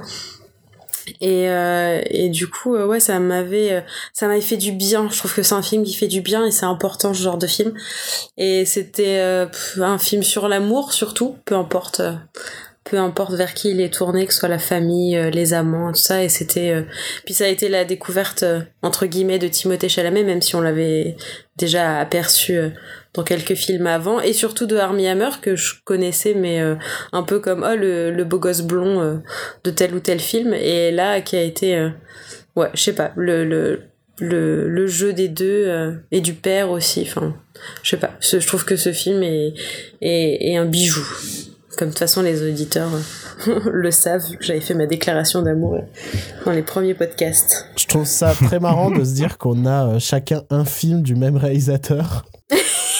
et qui sont dans deux genres complètement, différents. complètement différents mais après la, la réelle est enfin je sais pas comment elle est pour Suspiria mais la réelle est hyper soignée dans Alors c'est des soigné, tableaux. mais, mais euh, c'est pas, euh, c'est pas aussi graphique que pouvait l'être le film original, par exemple. d'accord C'est euh, la reconstitution est assez incroyable et euh, il y a un choix de casting qui est euh, qui est assez incroyable aussi dans, dans Suspiria. Donc euh, ta deuxième place, Call Me by Your Name. Je suis alors je vais pas te mentir, je suis choqué que ce soit pas la première. non Donc maintenant je suis en train de me demander qu'est-ce qui est en premier. Quoi?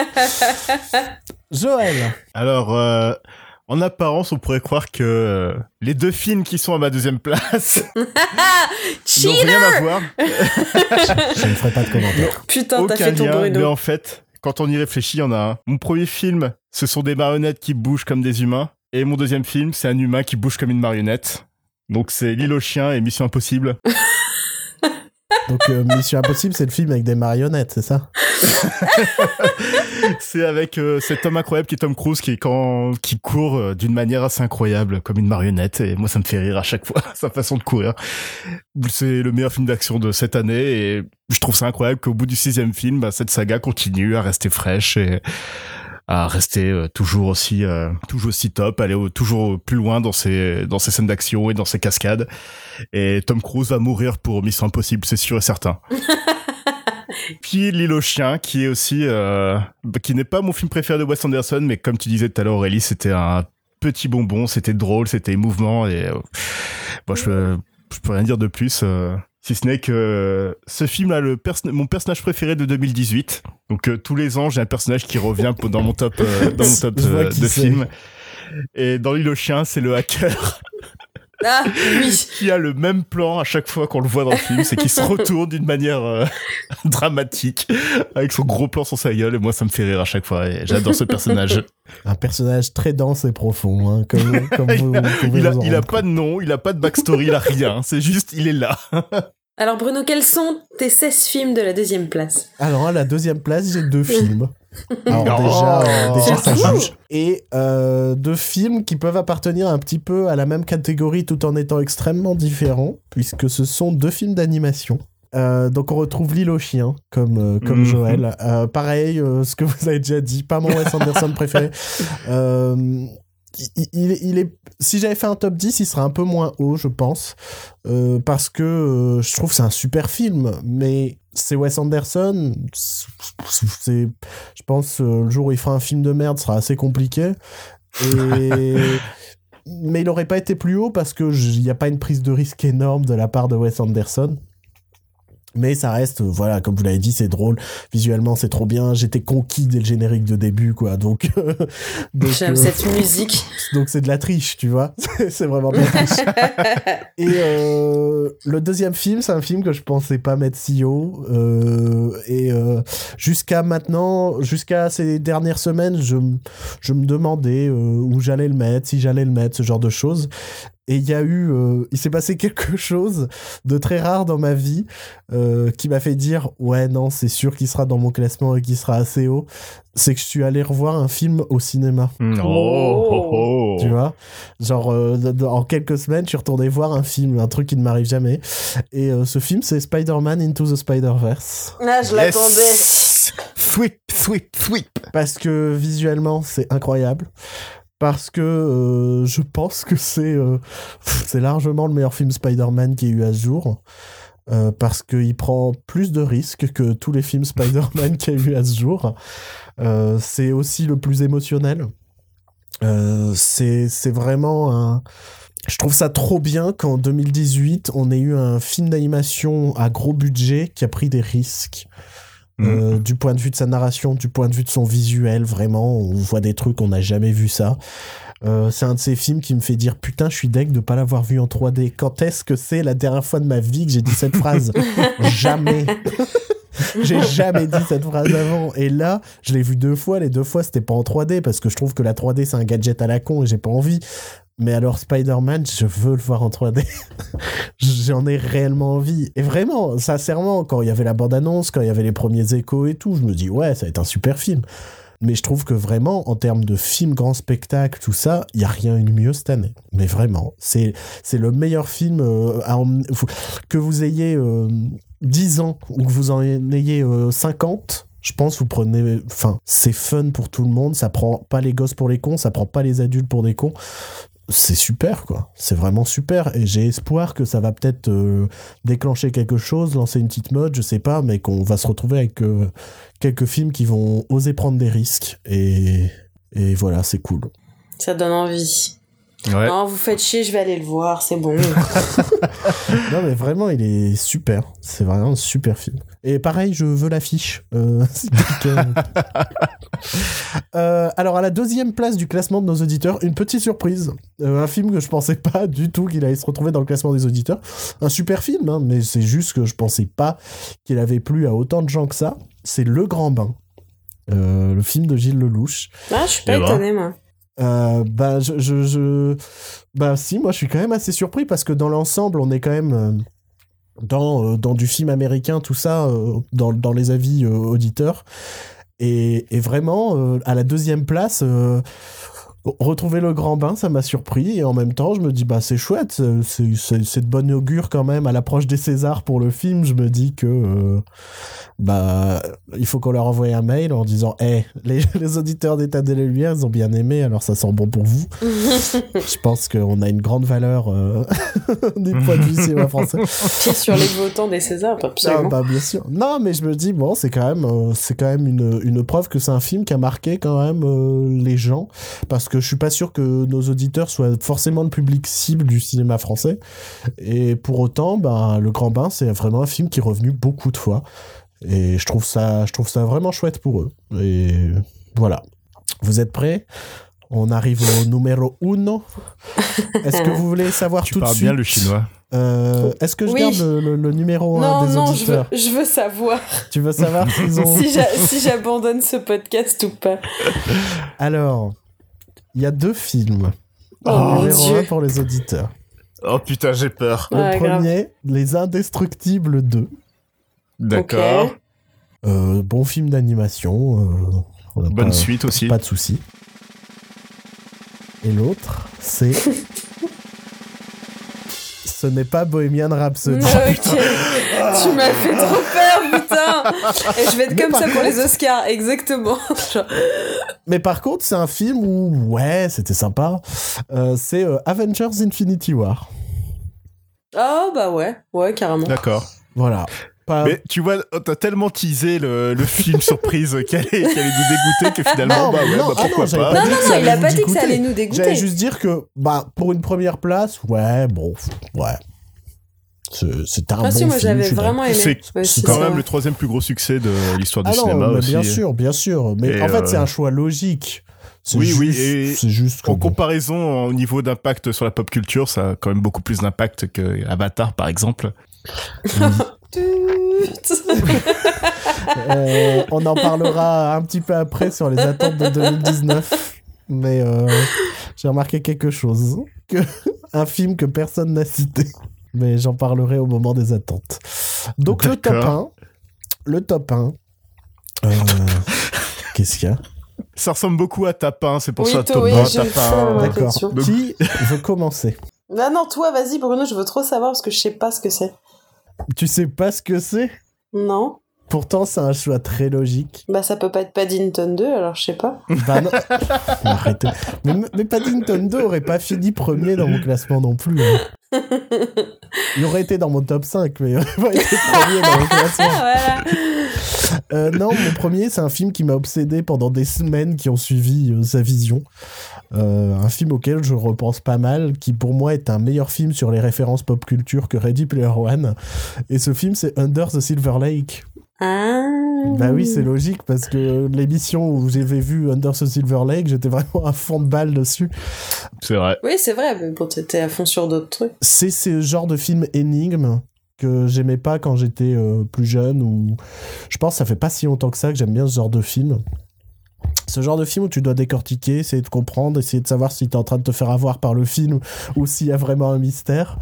Euh, c'est un film qui, malgré toutes ses prétentions, arrive à ne pas être chiant, arrive à être drôle, arrive à avoir des vraies émotions, arrive à m'avoir rendu euh, Andrew, Gar- Andrew Garfield euh, très sympathique, et très.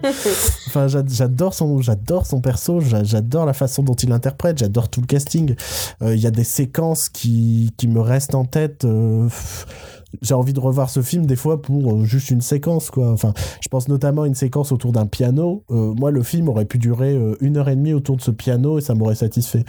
Euh, J'en dis pas plus parce que je veux pas spoiler forcément, mais. euh, Et une nouvelle fois, voilà, c'est un film sur, aussi sur la pop culture un peu.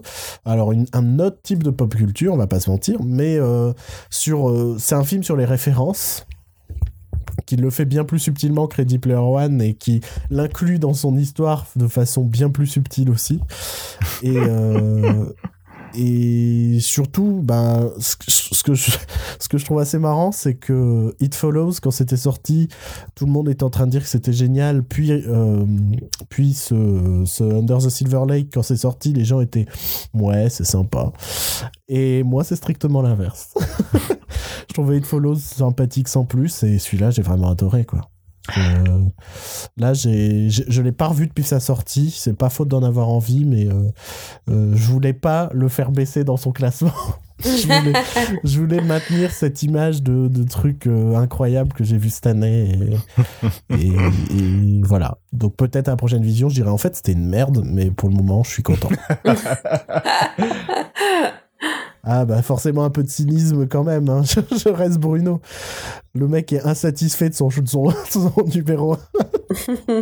Euh, bah moi j'ai envie de savoir Aurélie, puisque, puisque ce n'est pas euh, ce Call Me By Your Name. Non, parce que même si c'était beau, ça m'a pas pris au trip comme Jusqu'à la garde, qui euh, pour moi a été la claque de cette année. Euh, je l'ai vu tard par rapport à sa sortie. Euh, et ça me, ça me reste euh, au milieu du cœur. C'est, c'est, je sais pas. Des, des fois, je vais en- euh, on l'a euh, là où je travaille euh, en exposition DVD et du coup, tu sais, j'ai toujours un petit peu le euh, au cœur quand je passe devant l'affiche tellement ça m'a marqué. Et, et comme tu en parlais tout à l'heure, je pense que je me, j'ai jamais mis autant de temps à me remettre d'un film. Ça m'avait fait un petit peu pareil pour Mélancolia où quand j'étais sortie de la séance, euh, j'avais dû m'asseoir Mhm. avec euh, ma pote avec qui j'étais parce que parce que tremblante, parce que pas bien. Ça m'avait fait aussi pareil euh, pour Mother, mais là, que ce soit pour Mélancolia ou Mother, on est quand même un peu dans un truc surnaturel, imaginaire et tout. Là, c'est c'est c'est la vie et c'est terrible à voir. C'est ah ouais, ça m'a vraiment vraiment vraiment rien que d'en parler, c'est j'ai un peu les larmes aux yeux et tout. C'est c'est fort de faire un- du cinéma comme ça et, et cette tension le pour ceux qui l'ont pas vu sans rien vous dire c'est tout est construit en tension dès la première image jusqu'à la dernière.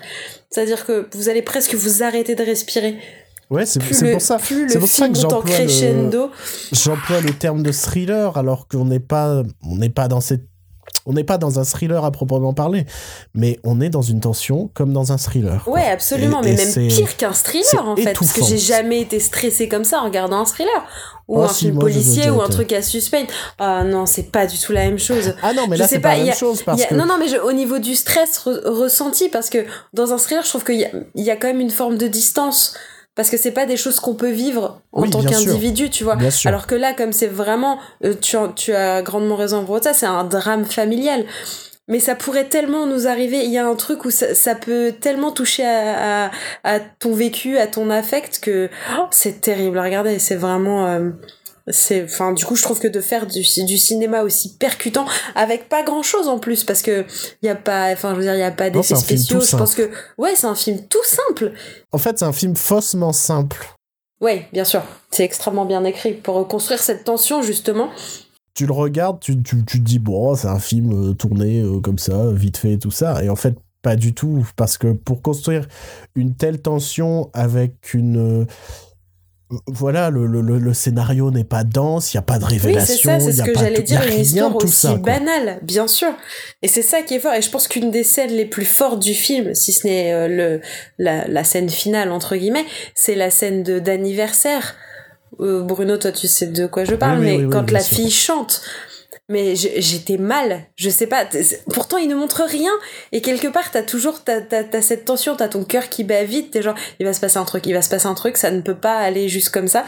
Et je trouve que c'est tellement intelligent de d'arriver à faire passer tellement d'émotions avec si peu de choses. Et je trouve que c'est aussi une belle leçon de cinéma par rapport à ça parce que du coup c'est, un- ça montre un peu qu'on n'a pas besoin de d'énormément de budget d'énormément de de enfin je sais pas moi des stars en tout cas sur le papier parce que les acteurs qui jouent ils sont aussi pour beaucoup et et Denis Ménochet, Denis Ménochet Dieu sait que je l'aime mais je pense que je pourrais plus le revoir avant un bon moment.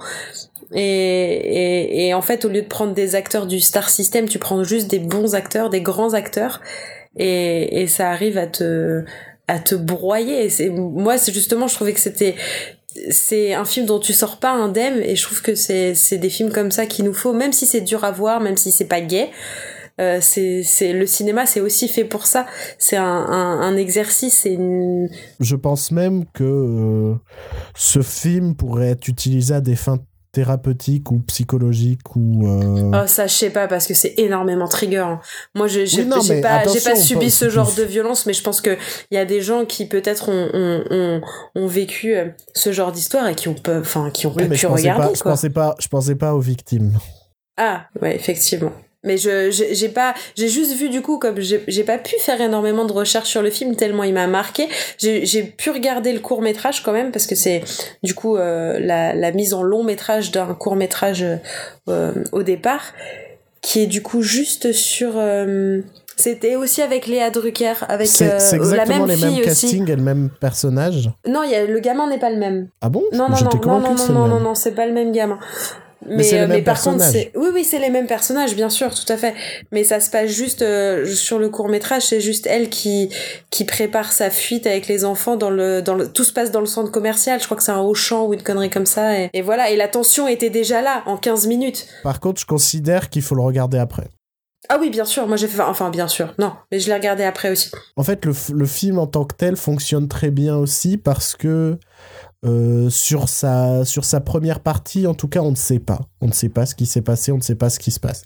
Et je pense c'est pour ça qu'il est important, enfin qu'il n'est pas important, mais qu'il est peut-être plus intéressant de le voir, euh, de voir le court métrage après, histoire de Après, ne pas oui. savoir ce qui s'est passé. Je trouve que ça rajoute un élément supplémentaire en fait. Complètement, complètement. Enfin voilà, on va pas atta- s'attarder plus que ça sur jusqu'à la garde, mais vraiment aux auditeurs, si vous l'avez pas vu, euh, le ratez pas. Je, même si vous êtes pas sensible au cinéma français, tout ça, je sais que des fois ça peut rebuter. euh, je me suis dit film, mais vraiment, vraiment, c'est un bijou. C'est dur, mais ça se rate pas des films pareils. C'est- Ouais, c'est clair que c'est ce qui s'est fait mieux en France cette année. Mm. Très bien. Euh, Joël, ça, ça va peut-être être une autre ambiance, je ne sais pas. Et bah du coup mon numéro 1 c'est Spider-Man Into the J'étais Spider-Verse. sûre, j'étais sûre. Mais passer après ça c'est un peu chaud. Mais non, euh, si, justement. C'est une toute autre Sweep, ambiance. sweep, sweep. euh, moi, j'ai pas vu, euh, bah, j'ai, comme Bruno, hein, mais j'ai pas vu autant euh, un hommage visuel au médium original depuis, euh, enfin dans le même genre depuis Scott Pilgrim. Il faut absolument que je le revoie.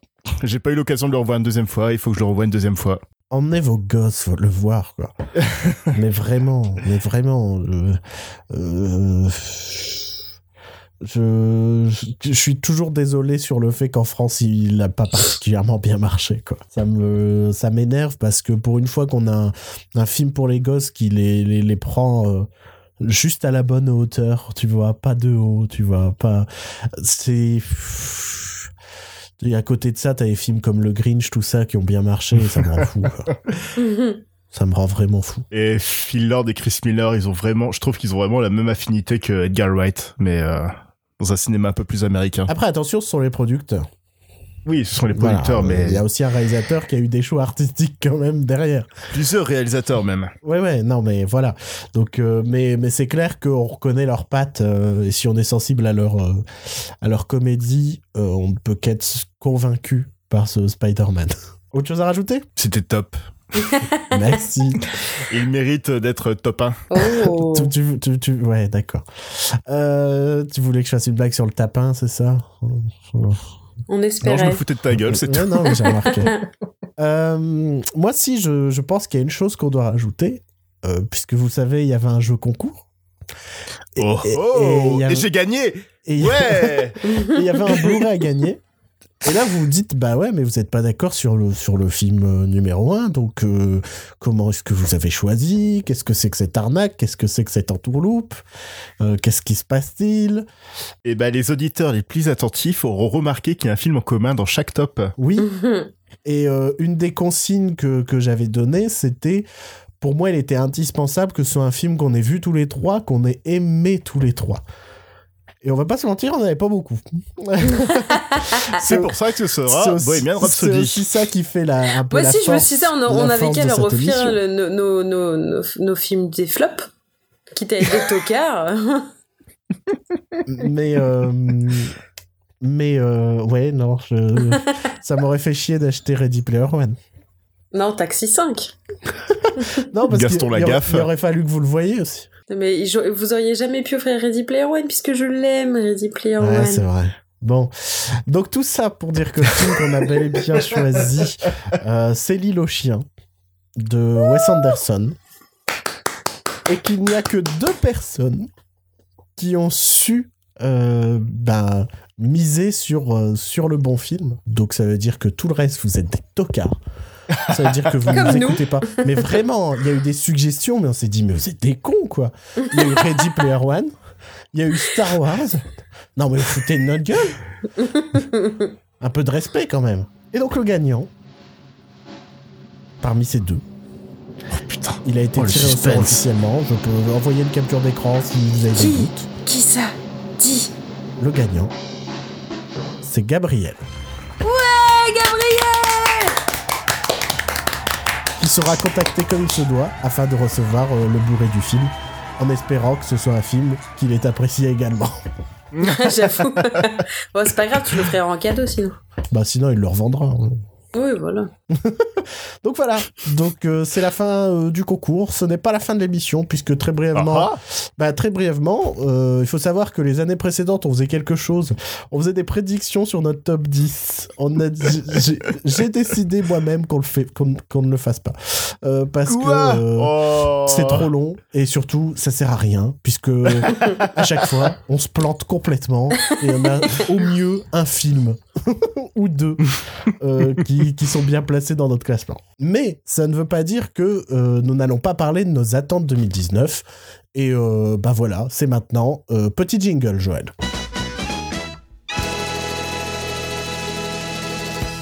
Bienvenue dans les attentes de 2019, euh, le mini podcast dans le podcast. Alors voilà, dans le sondage, on vous a demandé un petit peu euh, les films que vous attendez, les séries que vous attendez également, euh, parce qu'on va pas se mentir, ça prend quand même de plus en plus une place importante dans notre euh, culture actuelle.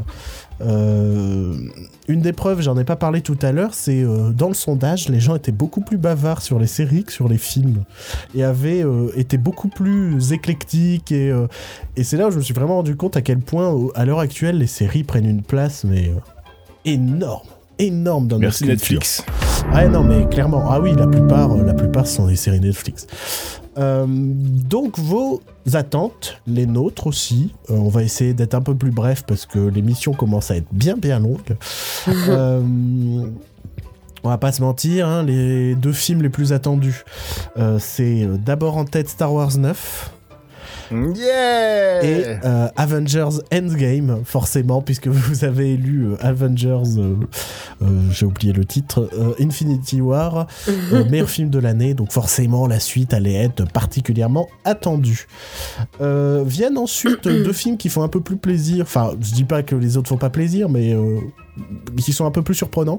Euh, Us de Jordan Peele est beaucoup revenu. Ouais. Ah ouais, et, non. et je dois reconnaître qu'il est aussi dans mes attentes, peut-être pas pour les mêmes raisons que les gens, euh, enfin que, les, que, les gens qui ont aimé Get Out, parce que j'ai aimé Get Out, mais j'ai espoir qu'avec Us, il va un peu se détacher des codes traditionnels de l'horreur.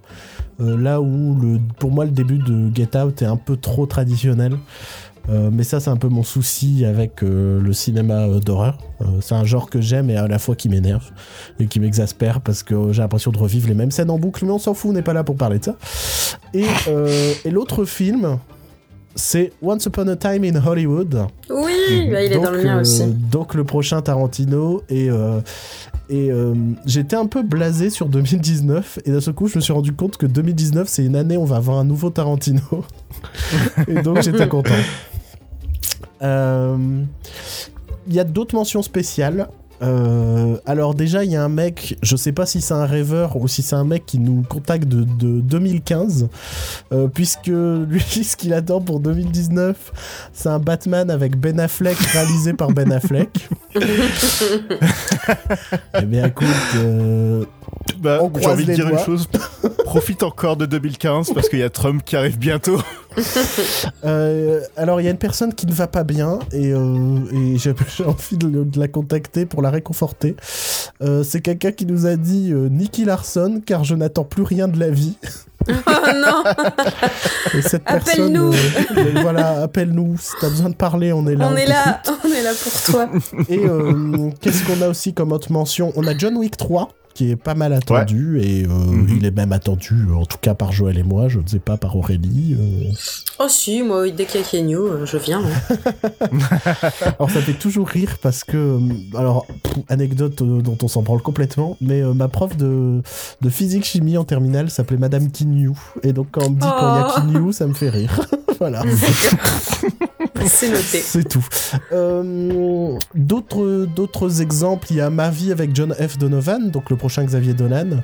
Euh, fait petit, fait euh, plutôt amusant, c'est que l'année dernière, il était déjà dans vos attentes pour 2018. Mais c'était avec une autre affiche parce qu'il y avait Jessica Chastain à l'époque dessus. ouais, ouais, ouais. Elle est plus dedans Non, elle a été Bah, coupée ah au non, elle a montage. été coupée au Ah montage. oui, c'est vrai. Rappelle-toi, c'était elle sur l'affiche pour promouvoir le film. Ouais, ouais, ouais, ouais, ouais. Je sais pas ce qui se, je sais pas particulièrement suivi ce qui se passe avec ce film. Ce mais scandale. je Mais il est dans ma liste trop. aussi d'attente. Euh, un film qui est beaucoup revenu, euh, forcément parce que vous êtes des, des enfoirés de nerds français, euh, c'est Camelot. Euh, dont euh, au moment où on enregistre Putain, mais ils ont dit tout mon top. Moi aussi, je suis un connu au moment où on enregistre ce podcast bah le, le- le tournage euh, s'annonce enfin et est prévu pour ces jours-ci. Euh, qu'est-ce qu'il y a qu'est-ce qu'il y a comme autre mention particulière? Euh, The Beach Bum donc le prochain Harmony Corinne Euh, Oh, arrête un peu. qu'on qu'on ne va pas aller voir avec Joël pour des raisons euh, évidentes et euh, Putain, vous avez vraiment des goûts de chiottes, hein, des fois. Et euh, le truc dont je voulais parler tout à l'heure, c'est que je me suis quand même fait la réflexion qu'il n'y a aucune mention ni d'Alita ni de Terminator 6 dans le sondage euh, de films produits par euh, James Cameron. Et euh, je trouve que ça sent bon pour James Cameron dans les prochaines années. Entre ses prods et ses réals dont personne n'en a rien à foutre. Euh, je sais pas ce que t'es en train de foutre, mais tu vas droit dans le mur, quoi. Euh, en termes de Euh, série... ouais. Ouais, Il y a, y a une, il y a, il y a un film aussi qui m'a surpris, c'est le château de Cagliostro de, de, de Miyazaki. Et je me suis rendu compte qu'il est jamais sorti en France au cinéma et que cette année il va enfin sortir. euh, et c'est pour ça que quelqu'un l'attend impatiemment. ouais c'est vrai que c'était surprenant. J'ai oublié de le noter au final alors que je voulais en parler. Parce que sur le coup, je me suis dit, qu'est-ce qui se passe? Il y a un remake, il y a un truc. Que... Et non, en fait, c'est le film original qui sort enfin en France. Euh, je sais pas ce que vous, vous attendez en termes de, de, de, de films, euh, si vous avez d'autres exemples. Euh, bah moi j'ai euh, Lego Movie 2 parce que j'ai beaucoup aimé le premier. Ouais, je, je, je sais pas, je sais pas pourquoi, mais j'ai un très mauvais pressentiment. Ouais, je le le- sens pas, le 2, moi non plus. J'ai l'impression qu'il est, il est pas fait avec la, la, la même énergie, la même envie que le premier. La même passion. Ouais. Euh, sinon j'ai Us aussi, bah, de Jordan Peele Oui, parce que euh, je, je l'aime d'amour. Ouais. Euh, Avengers Endgame, je suis intéressé de voir la suite. Euh, John Wick 3 Ouais. parce que je veux le voir buter des gens avec ses chiens. Euh, j'ai j'ai Godzilla, j'ai Godzilla 2, j'ai euh, le prochain Tarantino évidemment, j'ai Toy Story 4 Oui, moi aussi. qui m'intrigue beaucoup. J'ai le Fast and Furious Presents Hobbs and Show. Tu m'énerves, Joël, parce qu'on a une liste trop similaire. parce qu'on est des gros beaufs. parce qu'il y a, il y, a, il y a Dwayne Johnson, il y a Jason Statham, il y a Idris Elba et tout ça réalisé par le mec qui a fait John Wick. Donc euh, ça va être euh, Testy Balls euh, puissance 10 000. Euh, Il y a ça chapitre 2. Oui, moi aussi, putain, j'ai mis dans. mon- On a le même. En même temps, ça me fait chier de voir un film d'horreur avec des adultes parce que ce qui m'intéressait dans le premier c'était les gosses, mais en même temps j'ai envie de voir la suite parce qu'il y a Bill Hader en C'est plus ce que dedans. j'allais dire, ce casting, sérieux. Regardez Barry, putain. Je veux, je veux voir la catastrophe que va être Dark Phoenix, donc euh, le dernier volet X-Men pour toujours de la Fox. Et euh, et il y a Star Wars Il y a Star Wars épisode 9 Yeah Voilà. Moi, c'est marrant, en termes de catastrophe, euh, j'ai noté euh, Cimetière. que j'ai très envie de voir, mais la bande-annonce me, me, me, me- me fait craindre le pire. Et euh, autre catastrophe, Hellboy, que j'ai très envie de voir aussi. Parce qu'on nous, on nous avait annoncé un film beaucoup plus dark, presque à la limite de l'horreur, et on s'est retrouvé avec une bande-annonce où c'est un Men in Black cheap. C'est même pas un Many Black Chip, c'est un RIPD chip. Qui a vu RIPD à part moi? Moi, j'adore. Ah, mais si Tu te fous de moi? Moi, il m'a fait trop rire, ce film. Attends, Attends, je l'ai vu au cinéma, s'il te plaît. Moi aussi, je l'ai vu au cinéma. non. Mais ouais, et il est, il est sur Netflix si tu veux te refaire un petit trip. Mais tu sais que j'ai pas détesté, j'ai trouvé ça correct. euh, Moi, ça m'a fait marrer. Voilà. Mais euh, j'ai pas détesté. Mais bon, c'est quand même pas ouf ouf. Euh, mais après, en termes d'attente, non, j'ai rien noté euh, d'autre de particulier. Aurélie, je sais pas s'il y a des films qu'on n'a pas cités. Ah non, les films, vous les avez tous dit, enfin, tout ça, tout ce que moi j'attends. Après, il y a, il y a plusieurs séries que j'attends. Enfin, il y en a une nouvelle que j'attends, euh, mais depuis un moment déjà. Et sinon, après, bien évidemment, la suite de la dernière saison de Game of Thrones. Euh, j'attends Ouais. Big Little Lies avec Game grande Thrones, impatience aussi. Bah, euh, cité, évidemment. Et il y a aussi la, la prochaine saison de Mindhunter que j'avais euh, vraiment adoré sur Netflix, la série de David Fincher avec euh, Jonathan Groff. Et si il y a une nouvelle série que j'adore qui va s'app- qui s'appelle Foss Verdon, qui est avec Michelle Williams et je crois que c'est Sam Rockwell. Oui, c'est Sam Euh, Rockwell. c'est ce Sam Rockwell, hein. Ouais, ouais, sur, euh, sur la relation entre Bob Fosse et, euh, et du coup, c'est Gina Euh, et du coup, la série a l'air absolument magnifique. J'adore les deux acteurs, donc là, j'avoue que j'attends euh, avec grande impatience, en espérant que ce soit bien. À savoir que dans le sondage, les gens ont beaucoup ont essentiellement répondu par des nouvelles saisons, Euh, ce qui m'a un peu déçu parce que je m'attendais à, ce que- à découvrir de nouvelles séries, mais c'était beaucoup euh, Game of Thrones, euh, Luther saison 5, euh, la saison 3 de Stranger Things, Peaky Blinders, ce genre de choses. Moi, en termes de nouveautés séries, Watchmen que j'attends, je suis Mhm. pas très client de Watchmen, mais je suis très client de Damon Lindelof depuis The Leftovers.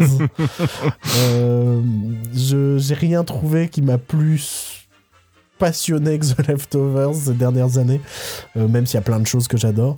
Et je me dis que bah, s'il arrive à me rendre Watchmen intéressant, ben je suis pour. Je Voilà. pense. J'ai foi en lui. Euh, Autre série que j'attends, What We Do in the Shadows. Je suis très curieux de la- l'adaptation. Ah, c'est vrai ça, j'avais pas en, pensé. en- en série.